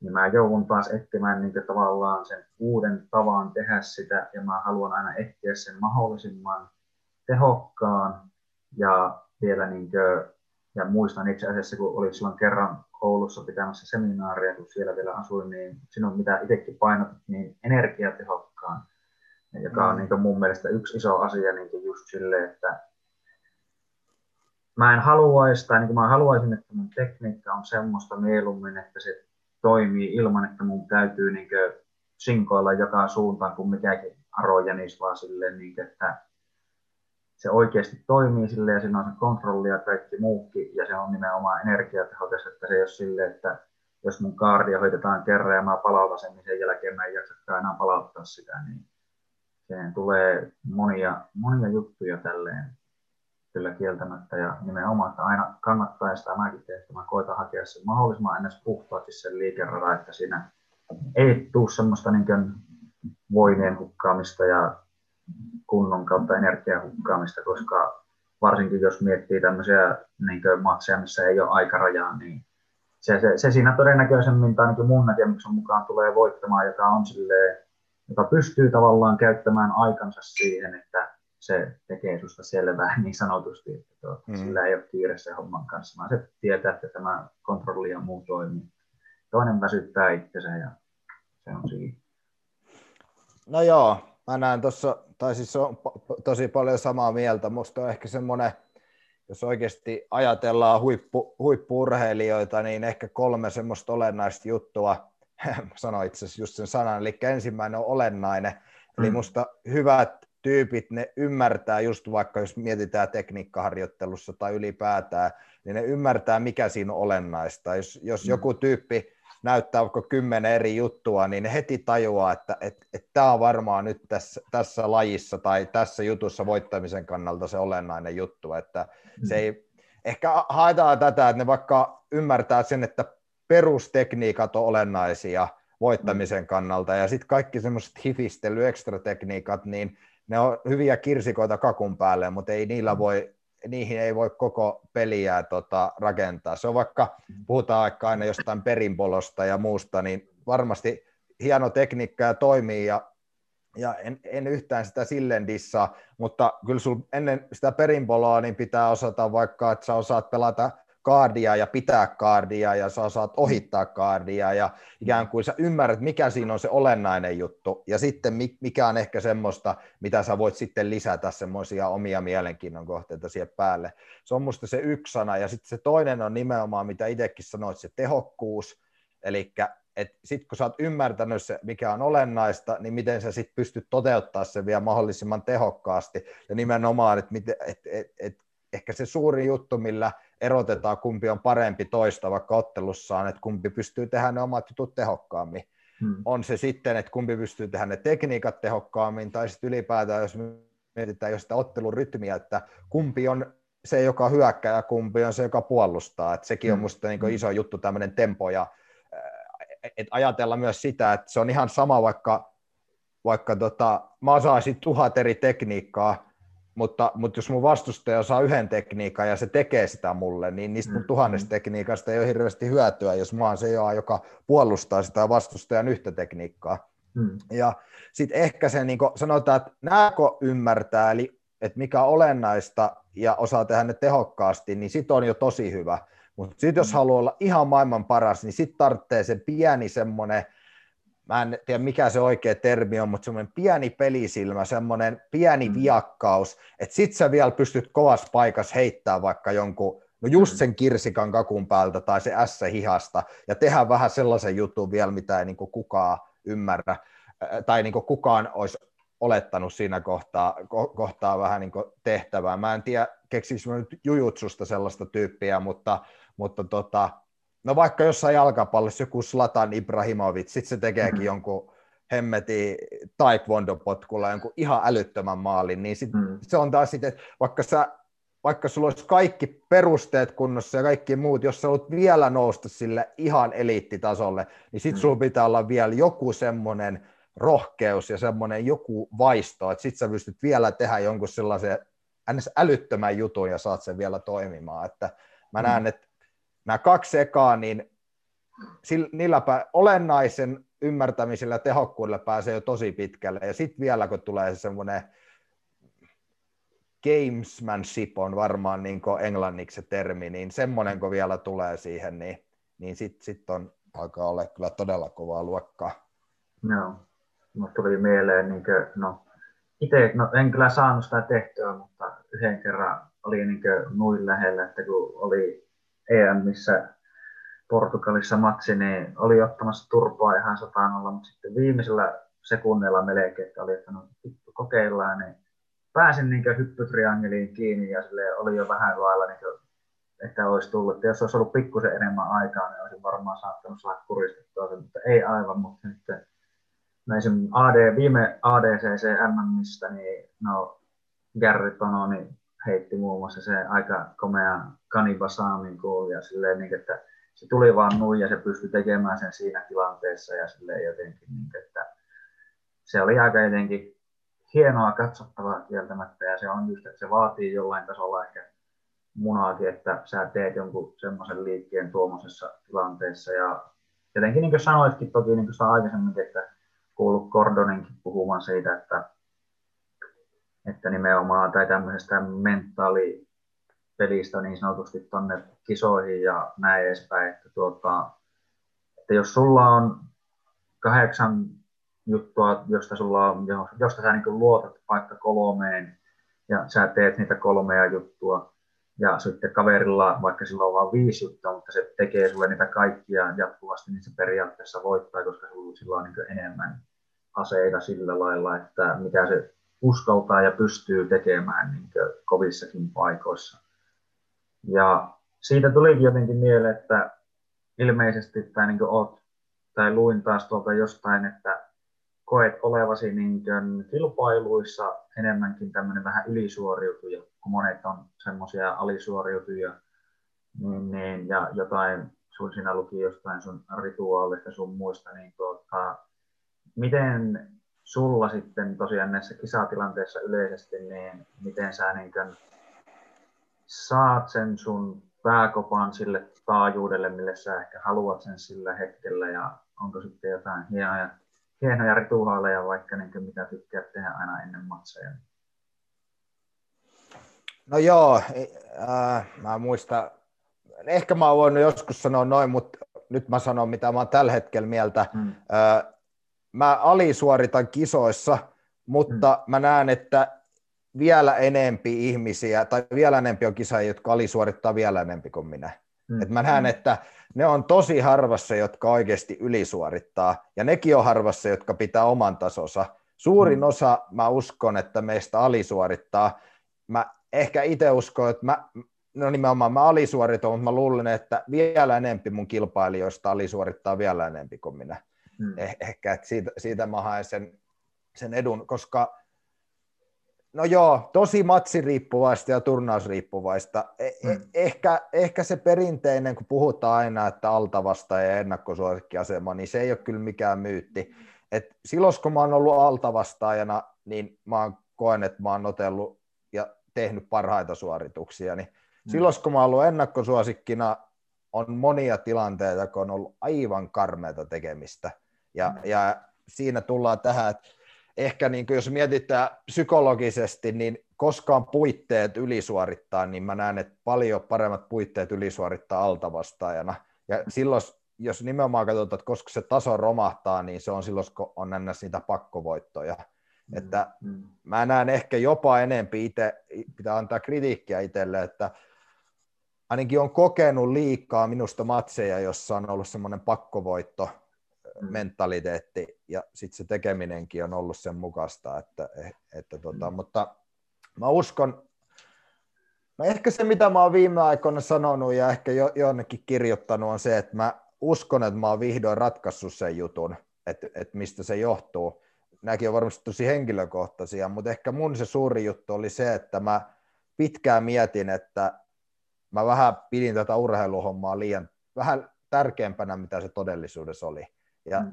se oli ehkä just sitä, että, että mä mietin, että siis kielikuvallisesti, että mä mietin, että kisapäivän jälkeen ei aurinko nouse. Että se on se mm, kisapäivä, joka määrittää sen, että se kisan tulos on se, mikä määrittää, että nouseeko se aurinko huomenna vai ei. Mm. Ja se, mitä mä oon, kun on kasvanut ja varttunut, ja varsinkin ihan sanotaan, tämän koronatauon aikanakin, kun on oikeasti ehtinyt miettiä asioita, niin, niin mä oon ainakin ymmärtänyt sen, että kun sillä ei ole mitään väliä, ne kisat on omalla tavalla ihan yksi haile, että kyllä se aurinko oikeasti nousee huomennakin, vaikka ne kisat menis millä tavalla tahansa. Mä oon mm. itse luulen, että mä oon nyt ratkaissut omalla kohdalla sen, sen ongelman, että ei mulle enää tuu sellaista tunnetta, että et, et mun pitää jotenkin niin varmistella tai, tai mulla on joku pakkovoitto tai mun pitää pelätä häviötä tai, hmm. tai muuta. Että mä, mä oon ehkä löytänyt sen vapau, vapautuneisuuden ja sen, että et, et, tärkeintä on vaan mennä tekemään se, minkä osaa ja mennä tekemään se mahdollisimman hyvin ja, ja nimenomaan rohkeasti ja tehdä just ne asiat, mitä osaa ja tai siis ha- haen myös ehkä sitäkin takaa, että jos mä teen ne asiat, missä mä oon hyvä, ja mä hmm. teen ne rohkeasti, niin silloinhan mä todennäköisesti voitan. Jos mä hmm. jätän ne asiat tekemättä, niin silloin mun todennäköisyydet varmaan olla huononee. Et mm. ehkä se ymmärtää se, että kun olet rohkea, niin todennäköisemmin voitat. Mutta se on tietysti, se on tässä helppo sanoa, mutta just siinä vaiheella, kun sä astut kisamatolle tai areenalle, niin se voi tietysti se mieli, mieli tehdä sitten vielä jotain muutoksia. Mm. Mutta... Kyllä. Joo, no tuo on ainakin itse pystynyt kyllä silleen samastumaan, että kyllä mäkin huomaa, että jotenkin paljon sitä tulee aina välillä vähän niin kuin alisuoriuduttua ja se on mun mielestä ihan normaalia ja ymmärrettävää, että tuota, jos miettii just tuommoista vaikka alta vastaavaa niin ennakkosuosikkiasetelmaa, niin tietyllä tapaa niissähän se aina se kaikki paine tiet, niin kuin tietyllä tapaa on sillä ennakkosuosikilla, koska kukaan ei tavallaan oota siltä alta vastaavalta juuri mitään ja siltä ennakkosuosikilta niin kaikkea. Ja niin, että alta vastaavainen ja sä voit mennä sinne sille ihan vapaasti, että no ihan sama miten mulla periaatteessa menee, niin tämä on joka tapauksessa melkein niin kuin voitto. ja toinen näkee sen just sitten lähinnä silleen, no melkein jos haluaa käyttää samaa kielikuvaa, että aurinko ei tosiaan nouse, jos mä häviän tuolle kaverille, koska kyllähän mun kuuluu tämä voittaa. Niin, että se on jotenkin hyvin ihmeellistä ja kyllä mä tiedän itsekin, että mä oon kyllä samaistunut tuohon, että joskus sitä on pitää tai on pitänyt hyvin niin kuin, tuota, silleen niin kuin, liiankin melkein tärkeänä just ja sen takia sitten ne jotkut häviöt onkin niin kuin, tuntunut tosi pahalta, että, niin kuin, että miten tässä nyt näin kävi ja näin edespäin, mutta joka kerta niin kuin, ainahan sieltä on noustu ja päästy takaisin reenaamaan ja takaisin muutenkin kaikkeen mukaan, että ei se ole se yksi asia, mikä määrittelee nyt sen kaiken, että, ja muutenkin, niin, että sun menneisyys ei ikinä määrittele sitä, että jos sä joskus häviät, niin se ei meinaa, että sä häviät aina. Ja jos sä joskus voitit, niin että sä voitat aina. Että se ei ole sillä lailla niin sidoksissa siihen aikaisempaan tulokseen millään lailla, vaan niin kaikki, kaikki on niin aina sehän on vähän niin kuin, tai tuli jotenkin tuosta kummasti mieleen, että GSP joskus kuulin sanoneen, että, että, niin kuin, että vöillä ja muilla ei tietyllä tapaa hänen mielestä edes niin nykyään ole mitään väliä, että kun se on niin kuin, että mitä sitten, että jos taas järjestetty vaikka toisena päivänä tai jotain muuta, niin kaikki olisi voinut mennä aivan toisin. Että niin se on just se hetki, just se tilanne, silloin toimitaan niiden tilanteiden mukaan ja se määrittelee ainoastaan sen tilanteen, että miten se nyt menee. Ja, niin. Että se on, ja niin kuin tiedän, että, tai just niin kuin tuokin, että no jääkiekosta siitä on enemmän kokemusta, koska tuntuu, että siellä on, niin kuin, kun tehdään sitä, että ehkä pelataan paljon enemmän samoja joukkueita vastaan jatkuvasti ja näin edespäin, niin kuin on just tämmöisiä lohkoja ja muita, niin, niin niitä kovia joukkueita vastaan, niin se lataus on ihan eri, sä pelaat yleensä sun parasta peliä, ja sitten kun sä tiedät, että sulla on vastassa tosiaan joku semmoinen joukkue, että joka sun olisi niin pakko voittaa, niin sitä helposti laskeutuu vähän niin sen toisen tasolle. Niin, niin, no nyt ei, no painista en osaa niin hyvin sanoa, kun ei ole ollut niin montaa kertaa. Olisiko, en tiedä, onko mulla kertaakaan ollut itse samaa tyyppiä vastaan vielä. On niin jotenkin mennyt ristiin rastiin, mutta tuota, että niin, se on jotenkin jännä, että miten nämäkin sitten voi jollain tasolla vaikuttaa siihen, että miten susta, mitä susta itsestä tuntuu siinä kisatilanteessa. No joo, toi on, toi on tosi, mä, tohon mä samaistun kanssa tosi paljon, ja, ja tota, tai just, että ikään kuin hmm. menee jonkun tasolle ja, ja, ja skaalaa sitä omaa tekemistä vähän sen vastustajan kanssa. Mulla kävi pari vuotta sitten, hetkinen, tai no niin, se oli 2019, oli Nogi Finnish Openit, ja mä kohtasin ekalkierroksella sen, mikä on näiden norjalaisten Lankaakkeri ja mm. Matiasenin, sen reenikaveri, sen Vegard Randeperin, ja mä tiesin, tietysti kun kaaviot tietää etukäteen, niin mä tiesin heti, että okei, että tämä on ikään kuin se matsi, joka niin ratkaisee kaiken. Mm. Ja, mm. ja, ja sitten kun se vielä tietää etukäteen, että sä kohtaat just ekana sen, niin, niin siihen pystyy koko viikon latautuu.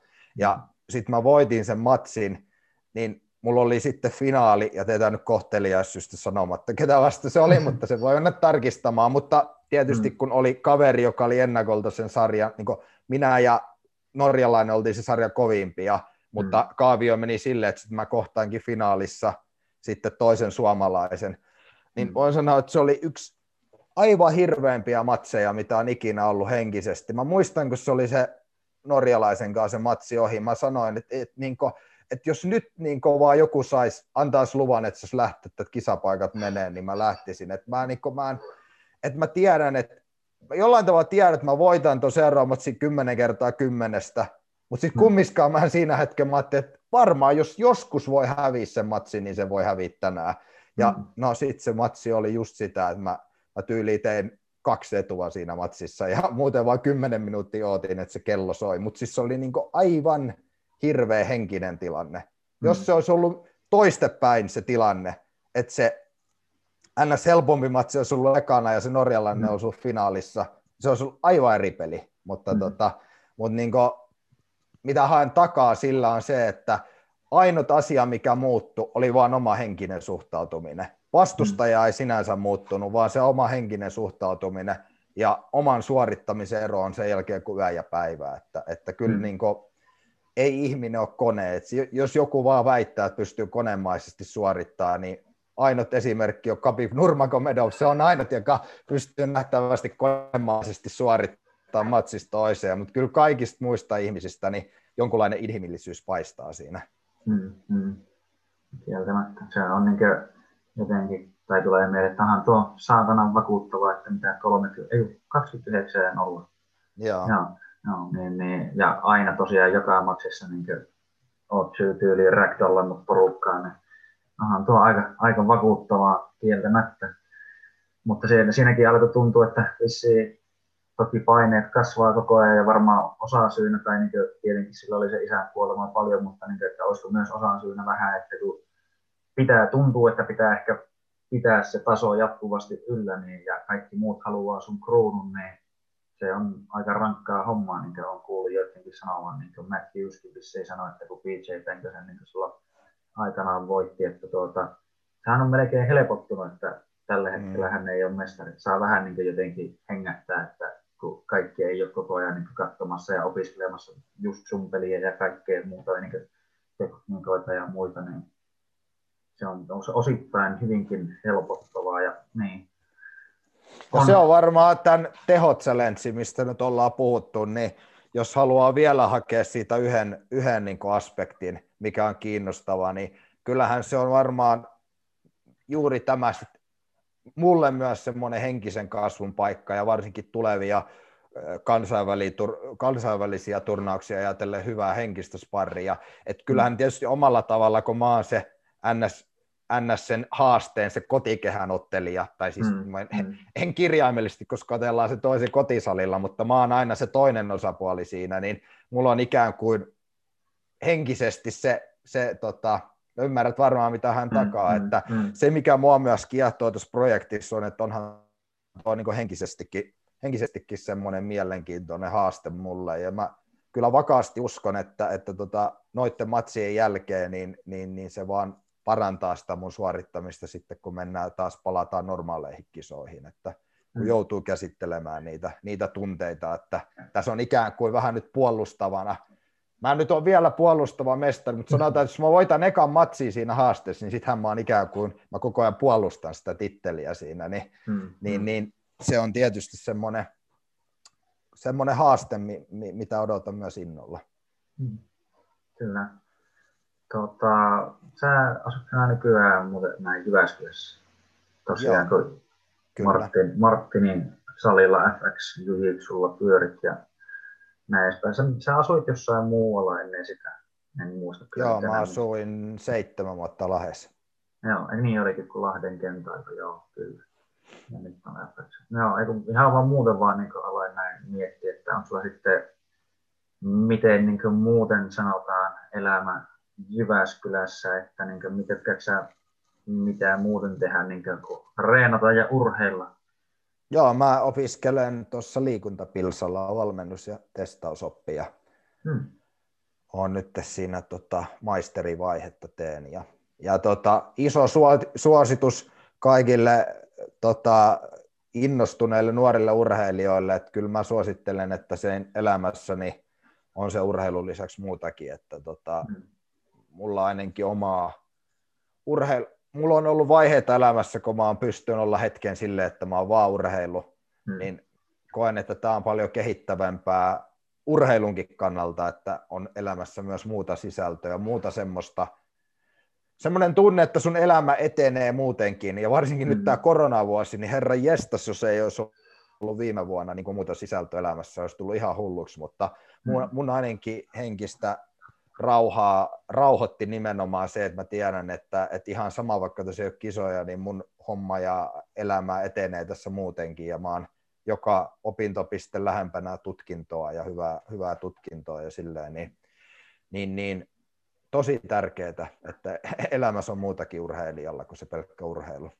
No joo, kun mä itse just niin kuin, silleen hyvin jälkikäteen itsekin ajattelin, että en tiedä, olisiko ollut parempi tehdä jonain muuna vuonna periaatteessa tai niin, että olisi tehnyt jotain muuta, mutta kun mulla oli just lähinnä tämä koronavuosi oli semmoinen, että mä olin osittain sitä vähän niin suunnitellut, että saisi kokeilla sitä, että saisi periaatteessa vaan urheilla, niin kyllä ne välillä tuntuu, että on hyvä, ettei niin mielenterveys ollut vaakalaudalla niin ylikuntoja ja muiden kanssa ja sitten ei ole kisoja ja muuta ja se on se ainut asia, mitä tavallaan koko ajan koittaa viedä kovasti eteenpäin. Niin, niin sanoin silloin aiemminkin, että halu, jotain tarvii mielellä että tasapainottaa sitä hommaa. Tuota, tuli tuosta opiskelusta mieleen, että sä tehnyt myös aiemmin jonkun opinnäytetyön liittyen just jujitsuun? Kun mä muistan, että olisiko BJJ Suomesta taisi sillä joskus levittää tai joku tämmöinen. Joo, eli siis mun koulutustausta mä kävin, kävin tosiaan silloin, kun olin Lahessa, niin kävin tuon Vierumään liikunnanohjaaja ammattikorkeakoulun. Hmm. Ja tota, silloin siinä tein opinnäytetyönä, mulla oli se ää, tota, tota, tota, otteluanalyysi, hmm. ää, niin lukkopainista otteluanalyysiä, siis se oli nimenomaan tällä, että katoin yksi ja MM-kisojen kaikki matsit ja, ja, ja nimenomaan siitä tämmöistä tilastollista analyysiä mm. vähän, että minkälaisia suoritteita siellä oikeasti tapahtuu.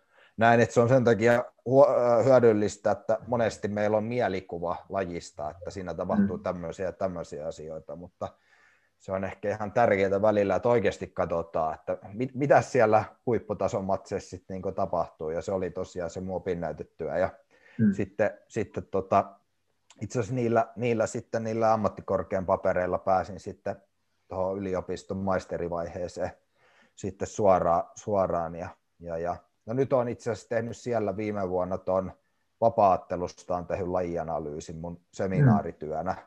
Mm. Että, mulla on nyt kaksi tuommoista vähän vähän vakavammin otettavaa työtä tässä tehty ja nyt sitten toivottavasti gradun muodossa se kolmas ja kaikista suurin työ, mutta tota, se on vähän auki, mutta kamppailuun, kamppailuun tulee liittymään myös sekin sitten.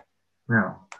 Onko tuo, no opinnäytetyöthän on avoimesti esillä, mutta onko tuo sun vapaa-ottelutyö sitten jossain esillä Joo, nähtävissä? löytyy, joo, se no, löytyy ihan googlettamalla, kun laittaa vapaattelun lajianalyysi, ei lajianalyysi, niin, niin kyllä, kyllä, kyllä, lajianalyysi. Mm. Ja tota, ää, joo, se löytää ihan Googlesta, ja varsinkin kun mun nimen liittää siihen, että mm. tota, se on urheilututkimukset.fi sivustolla, niin löytyy se. Se on ihan, siihen työhön on ihan, ihan kyllä periaatteessa tyytyväinen, se on ihan, ihan hyvä työ kyllä.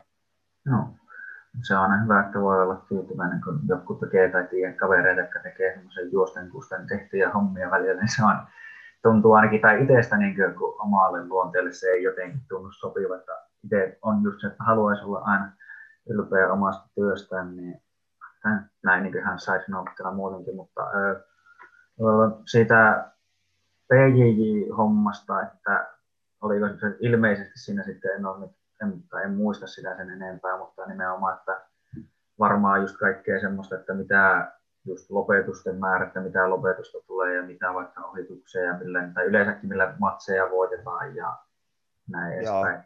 Joo. Siinä oli just siis tämmöistä ristiintaulukointia paljon, oli, oli justiinsa, että, että no just lopetukset ja kaikki kaikki erilaiset pistesuoritteet ja justiinsa, että kun tuli lopetus, miten kauan ottelu kesti ja sitten mm. nimenomaan ristiintaulukointia eri painoluokkien välillä ja ikään kuin sai vähän tällaista, niin kuin, että pystyi yleistämään vähän, että et mm. myös, että vaikka että isoissa painoluokissa ottelut kestää vähempi, eli siellä tulee vaikka nopeammin lopetuksia ja, mm. ja, ja pienissä painoluokissa tulee vaikka selkeästi enempi sviippejä ja vähän tällaista niin kuin, ehkä sinänsä auttaa urheilijaa, että sä voit vähän myös katsoa, että mikä, mm. siinä, mikä on se ehkä semmoinen, puhuin siitä, että mikä on olennaista, mm, mm, niin, niin, niin sitten jos vaikka huomaat, että, että vaikka pienimmässä painoluokassa, niin 80 prosenttia pistesuoritteista on sviippejä, varsinkin mm. tämä oli niin Nogi MMissä, niin mm. tietysti jos sä siinä kohtaa mietit, että sä et osaa yhtään sviippiä, niin sitten pitää vähän ehkä miettiä, että tota, mm. ootko sä reenannut ihan kaikkia olennaisia juttuja, niin ehkä, ehkä niin semmoisen apuväline se, se työ oli, että siinä voi niin vähän saada semmoista niin käsitystä, että et mikä, mikä on homman nimi. Ja sitten mm. ihan nyt vaikka lopetustekniikoista, niin siinähän niin nousi, no tietysti silloin Snowgissa ei, ei ollut vielä, nythän tulee hiilhukit ja mm, muut, niin mm, ne pitää tietysti unohtaa, mutta siinä niin selkeästi äh, takakuristus ja suora käsilukko niin mm. erottautui muista, muista lukoista, niin ihan, ihan vaan tämmöisiä, niin kuin, se antaa tämmöistä pikkuvinkkiä ehkä, että nämä voisi mm. olla nyt tässä lajissa, ainakin täs, tässä turnauksessa näissä 80 matsissa, niin nämä oli aika olennaisia juttuja. Niin, Kyllä. Niin, niin se, se, oli, se oli sen työn anti ehkä, ja se tosiaan kanssa löytyy kyllä, kun googlettelee, googlettelee mm. vaan, äh, tota, ootas nyt, mikä sen virallinen nimi, se oli varmaan joku Nogi Jujutsun otteluanalyysi, mutta varmasti just kun mun nimellä ja jotain siihen suuntaan laittaa, niin löytyy kyllä. Joo, se on aina nimenomaan hyvä oikeastaan mun mielestä ihan sama mitä tekee, on se urheilua tai mitään muuta tahansa, no varsinkin liiketoimintaa tai muuta, niin siellä on hyvä olla niin kuin mun mielestä jonkinnäköistä dataa, tämmöistä niin, niin sanottua faktaa, mihin niin perustaa jotain ajatuksia ja muita, niin kuin, että niin kuin tuossakin, että just se olennaisuusajattelu ja muutenkin, että kun on kuullut niin vaikka, että jos niin, niin ottaa niin vaikka tekniikan esimerkiksi, että, niin, että onko se niin tärkeää just nimenomaan vaikka se perinpolo olla hallussa versus sitten, niin, että sulla on hyvä no vaikka kuristusselästä, joka tuntuu olevan, niin mitä olen itsekin nähnyt näitä vastaavan tyyppisiä juttuja, että niin ylivoimaisesti tehokkain tai onnistunein lukko niin tässä meidänkin lajissa niin on nimenomaan se selästä kuristaminen, eli niin sanottu RNC, niin, niin että se on niin ihan ehdoton kingi niin tässä lajissa ja sitten monesti just nämä perinteiset niin just käsilukot ja muut ja muutenkin vaikka yleensäkin kuristukset ja tämmöiset, että sehän antaa ehkä semmoista, pystyy ehkä taktikoimaan muutenkin jollain tasolla paremmin miettii niin sitä, että jos matski kestää pitkään, niin okei, ehkä mulla pitää olla kuntoa, ihan tämmöisiä niin perusesimerkkejä vaan, niin kuin, että ei kestä olla semmoisessa kunnossa, että ei jaksa tehdä mitään, että jos matsit kestää vähän tosiaan pidempään, että, tai toivoa vaan hemmetin nopeita lopetuksia itselle sitten, tai sitten ei ole aina ehkä niin helppoa, mutta että se on just, että sillä saadaan semmoista suunnitelmallisuutta ja voidaan ehkä alkaa helpommin miettiä asiaa semmoisella pitkäjänteisellä ajatuksella ilman, niin kuin, että se on ihan pelkkää arvauspeliä. Mm. Ja ehkä niin kuin, äh, jo ottelu, tuommoisessa otteluanalyysissä, niin siinä saa nyt nimenomaan niitä otteluaikaisia tapahtumia, ja niistäkin pystyy vetämään johtopäätöksiä. Toinen, mikä mua kiinnostaa tosi paljon, mitä ei ole kyllä hirveästi enkä jujutsussa tehty, niin, niin, niin on sitten semmoinen niin urheilija-analyysi esimerkiksi, mm. että minkälainen on vaikka profiili tämmöisellä, vaikka sanotaan vaikka MM-mitallistin tai vaikka MM-kisaajan ö, profiili, niin heitetään nyt esimerkkinä, että jos vaikka huomataan, että vaikka niillä on keskimäärin hapenottokyky vaikka 60 milliä per kilo per minuutti, mm. ja tota, sit sä tai sitten mä katson itse, että hei, se, että mulla on 40 milliä, niin kyllä mm. se nyt vähän antaa jotain, että, niin kuin, että, että ehkä mun pitäisi, niin kuin, se antaa semmoista pientä, pientä johdatusta ehkä, että, että tota, mm. minkälaista ominaisuutta vaatii, niin se on varmaan semmoinen, tai mikä mua itse tosi paljon kiehtoo, että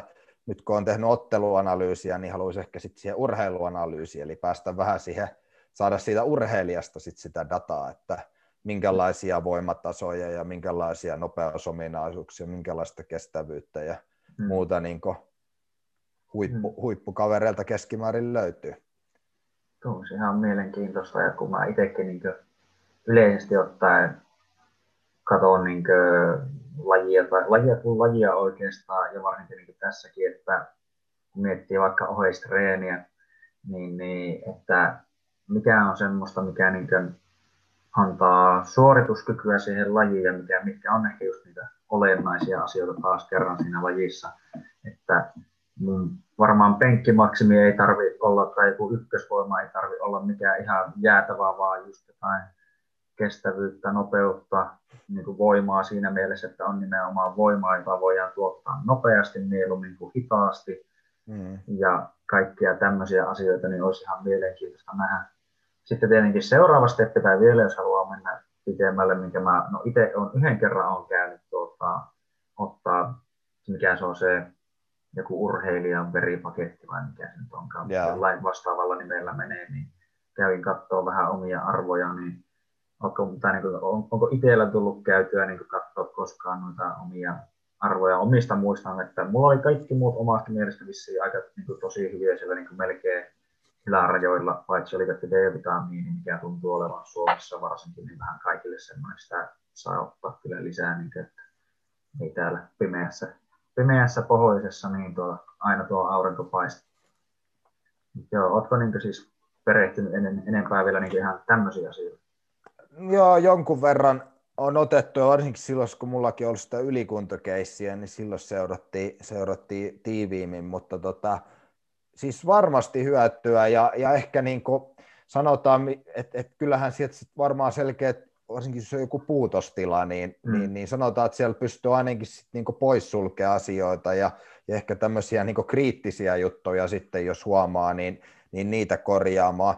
Ehkä se, mikä musta niissä on tärkeää painottaa, on taas se yksilöllisyys, mm. että, että tota, mm, mikä nyt voisi olla hyvä esimerkki jostain hormonista, mutta jos sanotaan, että jo, jollain on jonkun hormonin taso vaikka joku 40 ja toisella 20, niin se ei tarkoita sitä, että se toinen on sen parempi, se vaan että sen toisen elimistö vaikka pystyy sillä määrällä toimimaan hyvin ja toisen toisella. Että ne, mm. E, tarkoitan sitä, että ehkä niitä ei katso niin absoluuttisina lukemina. Mm. Tuommoisia fyysisiä, niin kuin sanotaan, urheiluominaisuuksia, niitä voi, koska sä pystyt vertaa, että sun kanssa samassa painoluokassa samankokoinen tyyppi, mm. niin se, mm. sitä voi ehkä vähän enempi katsoa silleen, että, että tota, voimatasot tossa, kestävyys tossa, niin siinä se vertailu on ehkä järkevämpää, mutta ehkä just mm. se, että että varmaan mikä noissa veriarvoissa ehkä hän takaa, niin että se, että jos otetaan yhden kerran se, niin se on vaan semmoinen poikkileikkaus siitä tilasta. Ja siitä varmasti näkee sen, niin kuin mä sanoin, että jos jossain on selvä puutos, niin pystyy mm, reagoimaan. Mm, Mutta varmaan se, mikä olisi tärkeää sitten, että olisi semmoista seurantaa, että se näkisi mm, sitä omaa yksilöllistä kehitystä. Et varmaan pahin asia on se, että kaksi kaverusta menee ottaa ne verikokeet, että sinne laittaa ne laput rinnakkain ja alkaa vertaille, niin mä luulen, että siinä voi äkkiä tehdä vääriä johtopäätöksiä semmoisessa hommassa. No joo, kieltämättä. Ja mutta, just... mutta siis mm. va- varmasti niin kun, kun kysymykseen vastaus, niin ei niistä varmaan haittaakaan ole, mutta tai ehkä jo, joo, suurimmalle osalle varmaan, jos osaa ne tulkita maltillisesti, niin on hyötyä. Joillekin ihmisillä musta tuntuu, että tieto lisää tuskaa, että sekin kannattaa olla varovainen. Jos joku näkee just jonkun, että heillä kasvuhormoni on nyt pikkasen alempi kuin keskiarvo, niin niillähän voi mennä koko, koko harjoitus vuosipilalle sen takia, kun ne ajattelee, mm. että tästä ei tule enää yhtään mitään. Niin, kyllä. Se on kyllä totta, että sitä seuraamista kannattaisi tehdä ja sillähän saa just niitä eri, tai niin kuin, tämmöisiä, jos niin kuin muuttaa asioita sitten niillä väleillä, niin niistä mm. sitten varmaan sitten voisi paremmin saada niitä öö, niin tuloksia siihen näin, tai ehkä mahdollista niin tämmöistä pohjaa, että muuttamalla näitä asioita voi tapahtua tämmöisiä muutoksia, eikä just tosiaan se, että tai nimenomaan se vertailu tapahtuisi ehkä itteensä kohti, eikä niin välttämättä muita kohti nimenomaan, että kun se on aika, veikkaisin, että aika suurta vaihtelua niin sisältää meissä jokaisessa ikisessä tai meidän niin kemiallinen sun muun, muu pohja niin sanotusti, niin se on vähän eri, eri homma. Tuossa niin just, että se on hyvin selkeää tai paljon selkeämpää kuin noita fyysisiä ominaisuuksia sitten vertailla. Että sehän nyt on, niin kuin, kun se on helposti mitattavissa ja toistettavissa ja niin, kuin, niin muutenkin verrattavissa sitten. Niin Kyllä. Sama, sama musta, tai ehkä vähän semmoinen noiden välimuoto, niin on, kun on näitä kaikenlaisia palautumisen mittareita ja kaikkia mm. unimittareita, ehdottoman hyviä apuvälineitä, mutta nimenomaan varmasti paras hyöty on siinä, että sä teet sitä seurantaa itselläsi pidemmän aikaa.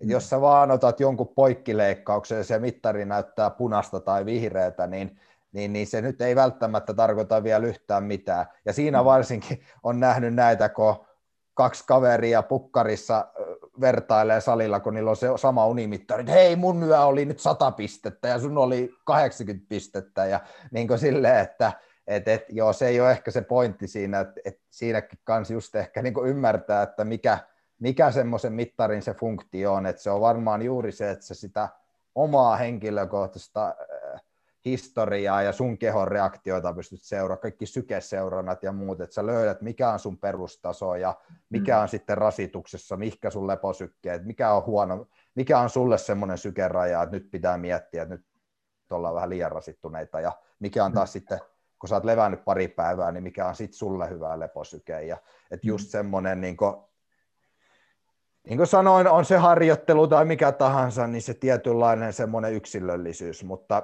mm. mutta se tietysti, missä niin vertailu on, että, tai sanotaan, että jos sä haluat 100 metrin juoksijaksi, sä haluat voittaa 100 metrin olympiakultaa, jos et sä juokse sitä alle 10 sekuntia, niin sä et sitä voita. Eli totta kai mm. tuommoiset asiat, ne, ne, niissä pitää tehdä vertailua, niissä pitää olla sitä realismia, mutta, mutta sitten on hyvin paljon niin asioita, jossa se ainut vertailu kannattaa vaan niin käydä sun oman, oman itses kohdalla eikä muihin. Ja just verikokeet ja palautumismittaukset ja kaikki tuommoiset, ne on hyviä esimerkkejä, että ehdottoman hyviä keinoja, mutta pitää osaa suhteuttaa se hmm. käyttö, käyttö niissä.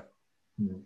Se on se jonkinnäköinen, tai mun mielestä nimenomaan, että se on se trial and error, eli niin kuin, hmm. ja eihän se ole, kun kukaan muu ei tiedä, mitä sä tunnet, niin kuin, totta kai sä voit aina koittaa sen mahdollisimman hyvin kuvailla, mutta niin kuin, nimenomaan siellä on aina se yksilöllinen tämmöinen elementti ja tuota, ei aina kannata kopioida kaikkea toiselta, vaikka niin kuin, tietynlainen imitoiminen on varmasti ihan niin kuin, hyväksi jollain tasolla, just niin kuin puhuttiin siitä, että katsotaan mitä sillä huipputasolla tehdään, varsinkin jotain tiettyjä juttuja, että ehkä nuo joku asiat toimii, kun ne paremmin kuin taas vaikka semmoinen, että lähtisi jostain amatööritasolta katsoa, vaikka niistäkin varmaan löytyisi semmoisia samanlaisuuksia, mutta tuota, niin, se, niin kuin jos summa summarum tietyllä tapaa, niin varmaan, että jos näitä hommia haluaa oikeasti tehdä, niin niitä pitää lähteä kokeilemaan ja niin hyväksyä se, että aluksi saattaa mennä asiat ihan päin persettä, varsinkin jos ei ole paljon minkäännäköistä taustaa ja muuta, niin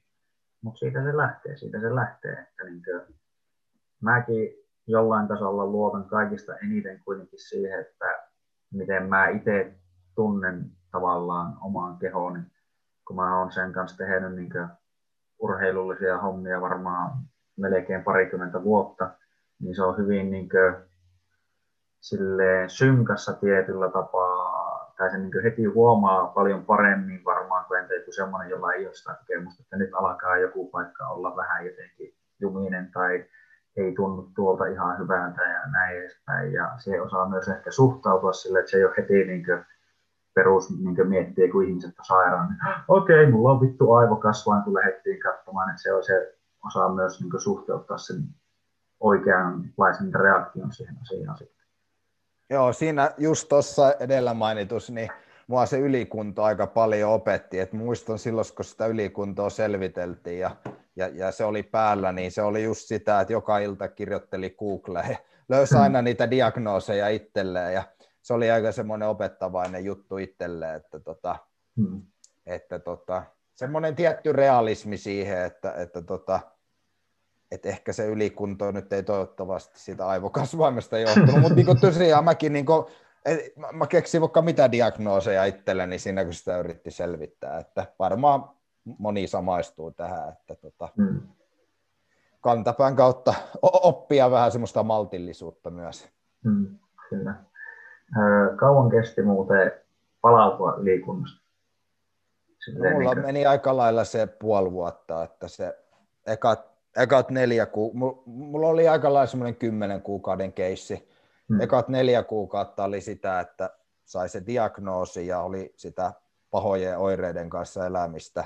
Hmm. Ja sitten kun se diagnoosi tuli, niin sit siitä ehkä se puoli vuotta, että oli suurin piirtein, pysty sanoa, että oli niin terve siitä.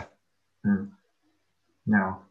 Tota, mä tulin mieleen näin niin tämmöisenä melkein varoittavana esimerkkinä, tai miten sen sanoisi, niin, että no mitä oli ensimmäiset oireet, mitä alkoi tulla, että jos niin joku miettii, että olisiko hänellä mahdollista, tai sitä nyt välillä jokainen nimenomaan itse diagnosoi itseään, miten sattuu, mutta tuota, että, niin, että mitkä alkaa olla semmoisia merkkejä, että milloin on sitten se aika vähän niin nostaa sitä jalkaa siltä kaasulta pikkusen ja niin alkaa vähän niin hölläämään, kun se tuntuu, että yleensäkin varsinkin nuorille ihmisille, niin se on vähän vaikea myyä se jotenkin se ajatus siitä, että aina ei pidä vittu reenata kuin hullu, vaan niin, että pitää olla vähän sitä malttia ja ajatusta siinä taustalla. No mulla ekat, tai niin näin jälkikäteen, niin ne ekat oireet oli, öö, mulla oli semmoinen jokapäiväinen päänsärky. Hmm. Niin, että oikeastaan joka päivä särki päätä ja semmoinen, no ei sitä nyt millään muulla voi kuvata kuin päänsäryllä. Ja tota, hmm. öö, sitten univaikeudet, mä oon ollut aina aika hyvä nukkuja, niin silloin tuli heräiltyä ja tuli nimenomaan heräiltyä aina semmoisia painajaisia mm. että heräs, heräs tosi semmoinen säikähtäneenä ja silleen mm. yllättää. Öö, ne kaksi oikeastaan, ja sitten se kaikista, sitten se ikään kuin viimeisen vaiheen, niin alkoi tulee sellaisia, esimerkiksi, että mä menin reeneihin ja al, mä lämmittelin niin alkulämmöissä 10 minuutin jälkeen, niin mulla tuli yhtäkkiä semmoinen olo, mä oon kuvannut sitä, että ehkä paras vertauskuva on, että kun oot oksennustaudissa, ja sen jälkeen, kun olet oksennustaudissa oksentanut kaiken ulos, ja sulla on mm. sellainen olo, että sun kehossa ei ole yhtään mitään energiaa, että sä oot ihan kuin märkä matto sille, aa, kuolle, mm.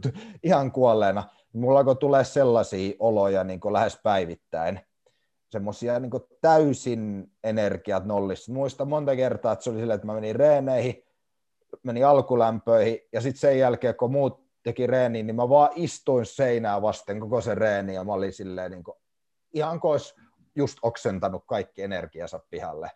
Et, et, se oli sitten se, niin kuin, että sitten tajus viimeistä, että nyt on jotain oikeasti pahemmin vielä.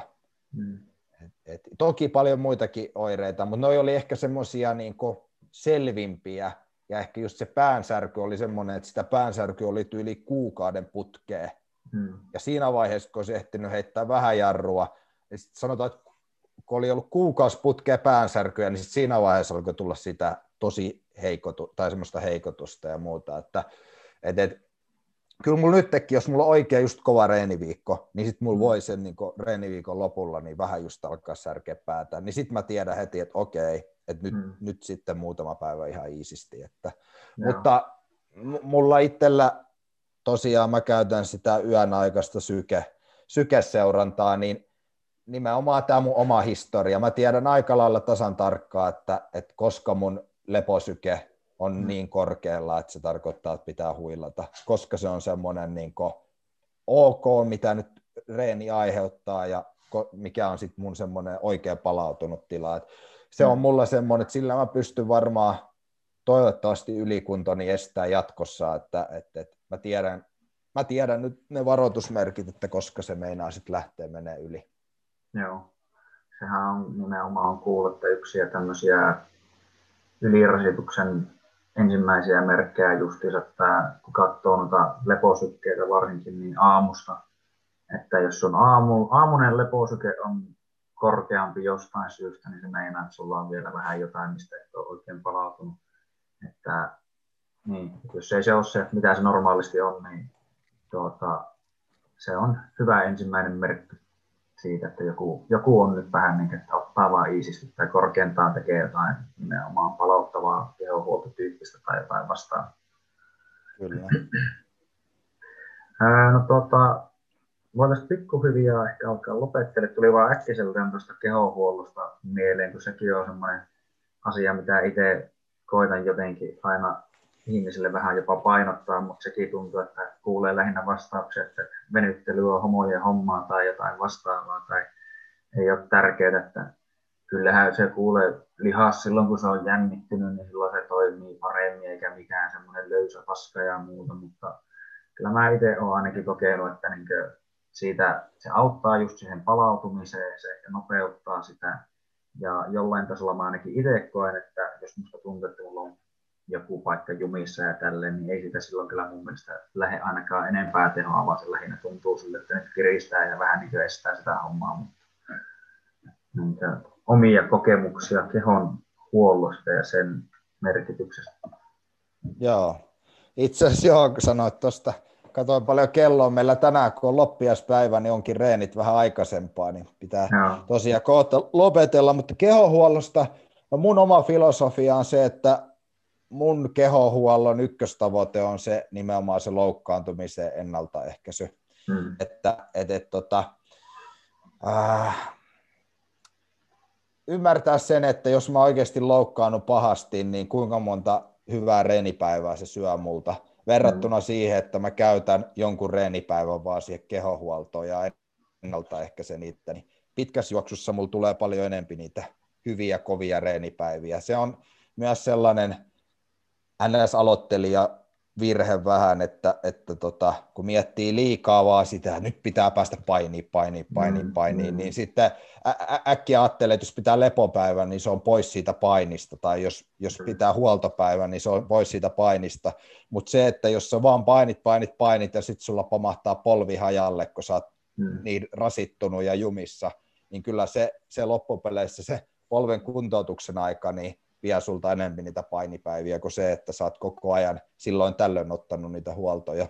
Hmm. Niin mun, joo, mun kehohuollon ihan ykköstavoite on, että jos mulla on joku kohta, joka tuntuu siltä, että se voi mahdollisesti kohta alkaa vähän repsahtaa, niin, niin sitten mä keskityn siihen tosi paljon. Että, ää, to, toki niin kuin esimerkiksi reenin jälkeen, jos mä venyttelen, niin, niin, niin siinä on sitä huoltavaa. Ja toki siinä on sitä, että jos mä nyt saan vaikka sentin lisää liikkuvuutta, niin ei sitäkään nyt haittaa ole. Että, et, et, mutta se pää, päätavoite on, niin kuin, että huoltoreenit lisää niitä terveitä reenipäiviä. Mm. Ja, ja sitten jos niillä saa jotain muutakin hyötyä, niin se on sitten vielä plussaa, mutta mm. silleen mä mietin kehohuollon. Mitä niitä keinoja on, niitä on varmaan jokainen kans mitä kokee itselle parhaaksi, mutta mä tykkään – no mä tykkään joogasta paljon, ehkä senkin mm. takia, että siinä mä pystyn yhdistämään sitä rauhoittamista muutenkin, että mm. veny, venyttely reenin jälkeen ja siinä salilla, mutta sitten jooga enempi yksinään, että se on myös sellaista henkistä harjoitetta vähän ja sitä rauhoittumista ja, mm. ja, ja no tämähän on ihan loistava, mikä nyt on varmaan melkein kaikilla alkaa olla noita lihashuoltovasaroita, niin, mm. niin, niin niillä pystyy tekemään heti täsmäisku, jos on joku lihas vähän krampissa, niin ihan, ihan loistava. Ja ky- kylmässä vedessä tykkään olla siitä nyt on jotain tutkimusnäyttöäkin, että se voi mahdollisesti toimia ja ainakin ehkä sitä tulehdustilaa vähän rauhoittaa. Ja... Kyllä. Mutta pääasiassa semmoista, tai vamma ennaltaehkäisyä ja sitä henkistä hyvinvointia. Se, se on myös tärkeää, että saa sitä semmoista erilaista vastapainoa ja sitä hyvää fiilistä, että hmm. et kyllä kun sitä niin kuin itselläkin, kun alkaa olla reenivuosia takana, niin toki siitä la, nauttii siitä la, reenaamisesta, mutta kyllähän niitäkin päiviä on, kun, kun siihen meinaa vähän palaa välillä loppuun, niin, hmm. niin, niin ty, tykkään siitä, että saa myös, saa myös rauhoittua ja tehdä vähän erilaista. Kyllä, se on kyllä, ja niin itsekin siihen, tai on aina oikeastaan, se tuli varsinkin lätkän kautta, että siellä sitä tehtiin yleensä aina ennen reeniä ja jälkeen reenin vähän niin lämmittelyä ja sielläkin jopa ehkä vähän venyteltiin, ei mitenkään pitkään ainakaan ennen reeniä siis, että ei mene liian jotenkin siihen, mikä se on tämmöinen ns-venyvään tilaan, koska se jää sitten niin aktiiviseen harjoitteluun ei ole niin hyvä, mutta tuota, ja sitten jälkeen, mutta loukkaantumiset on niitä, mitkä monesti just opettaa, että pitää alkaa jotain paikkaa työstää, pitää niin sitä joten jo eri tavoin kuntouttaa, eri tavoin pitää hyvällä, niin sieltä sitä on kyllä viimeistään sitten oppinut sen, että sitä on pakko tehdä tai muuten nimenomaan käy että ei voi pelkästään painia, kun se niin tuntuu, että kroppa vaan hajoaa ihan niin palasiksi, kun se on kuitenkin hyvin rasittavaa hommaa ja tälleen. Ja se on itsekin on niin kuin, no perus tämmöinen venyttely kautta vähän niin kuin, paikkojen pyörittely on yksi asia, mitä tekee paljon ja niistä tuntuu, että saattaa saada just vähän sitä liikkuvuutta jollain tasolla, kun tekee niitä liikeratoja huoltaa tietyllä tapaa. Ja sitten just jooga on, mitä on itsekin tehnyt. Ja en sitä niin kuin aina jotenkin sitä meinaa jopa unohtua, että se on nimenomaan just ehkäpä se, miten siihen rauhoittuu tai sä pääset jopa parhaillaan, jos sä, sulla niin sanotusti hengitys on kunnossa, ei ole semmoista mm sekalaista, vaan niin, että saa jotenkin uppoudut siihen ja vähän se hengityksen mukaan kanssa liikut, niin sitä ainakin itse sitä niin kuin melkein katoaa aivan niin kuin johonkin toiseen maailmaan. Ja se on niin kuin hetken, sä oot niin siinä hetkessä ja muussa, niin se saa sitä pääkoppaa nimenomaan ehkä vielä jopa enemmän kuntoon kuin pelkästään kroppaa jollain tasolla, jos miettii sitä, että se on sitä taas ns. kehon ja mielen yhteistoimintaa ja yhteistyön parantamista. Ja, niin. ja se on niin kuin monesti on kuullut sanonnan, että ei, se ei ole ainoastaan kyse siitä, että miten kovaa reenaa, vaan miten viisaasti reenaa. Että juuri näin, että ei kannata uhrata ehkä yhden päivän semmoista jotain, no sanotaan, käytetään termiä voittoa sille, että sä uhraat sun niin pitkässä matkassa sen niin kyvyn tehdä niitä asioita ja muuta, niin kyllä olen tästä kyllä erittäin samaa mieltä. Kyllä, just näin. Sama, sam, samalla filosofialla just kannattaa aina reeneissäkin taputtaa vähän liian aikaiseen kuin liian myöhään. Kisatilanteessa sit saa tehdä omia valintoja, mutta reeneissä, reeneissä kun ei niitä kultamitalleet jaeta, niin just se, että Joo, tärkeämpi on se, että pystyy sitten taas seuraavana päivänä olemaan toimintakykyinen. Kyllä.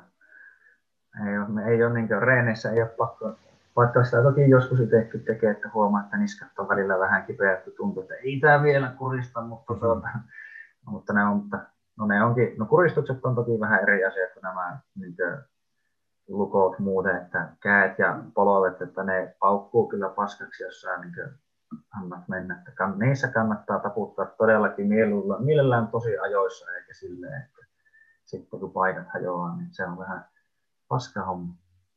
Kyllä. Mutta tuota, Joo, onko sulla mitään vielä viimeisiä sanottavia tai tuota, juttuja, mitä haluat mainostaa, ilmoittaa, että mistä sut löytää ja niin edespäin?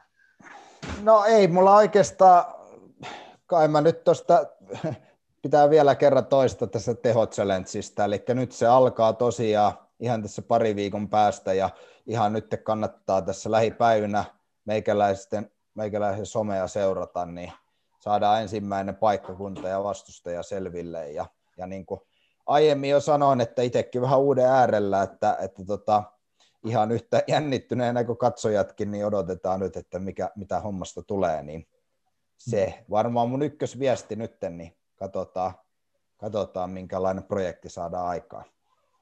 Kyllä, jees. No ei siinä, tuota, kiitos kun pääsit vierailemaan ja tuota, voidaan ottaa toki joskus uudestaankin ja päästään sut treenailemaan. Mullakin alkaa tuossa parin tunnin päästä reenit, niin alkaa niihin pikkuhiljaa valmistautua, mutta oli, oli mukavaa ja kiitoksia tosiaan käynnistä.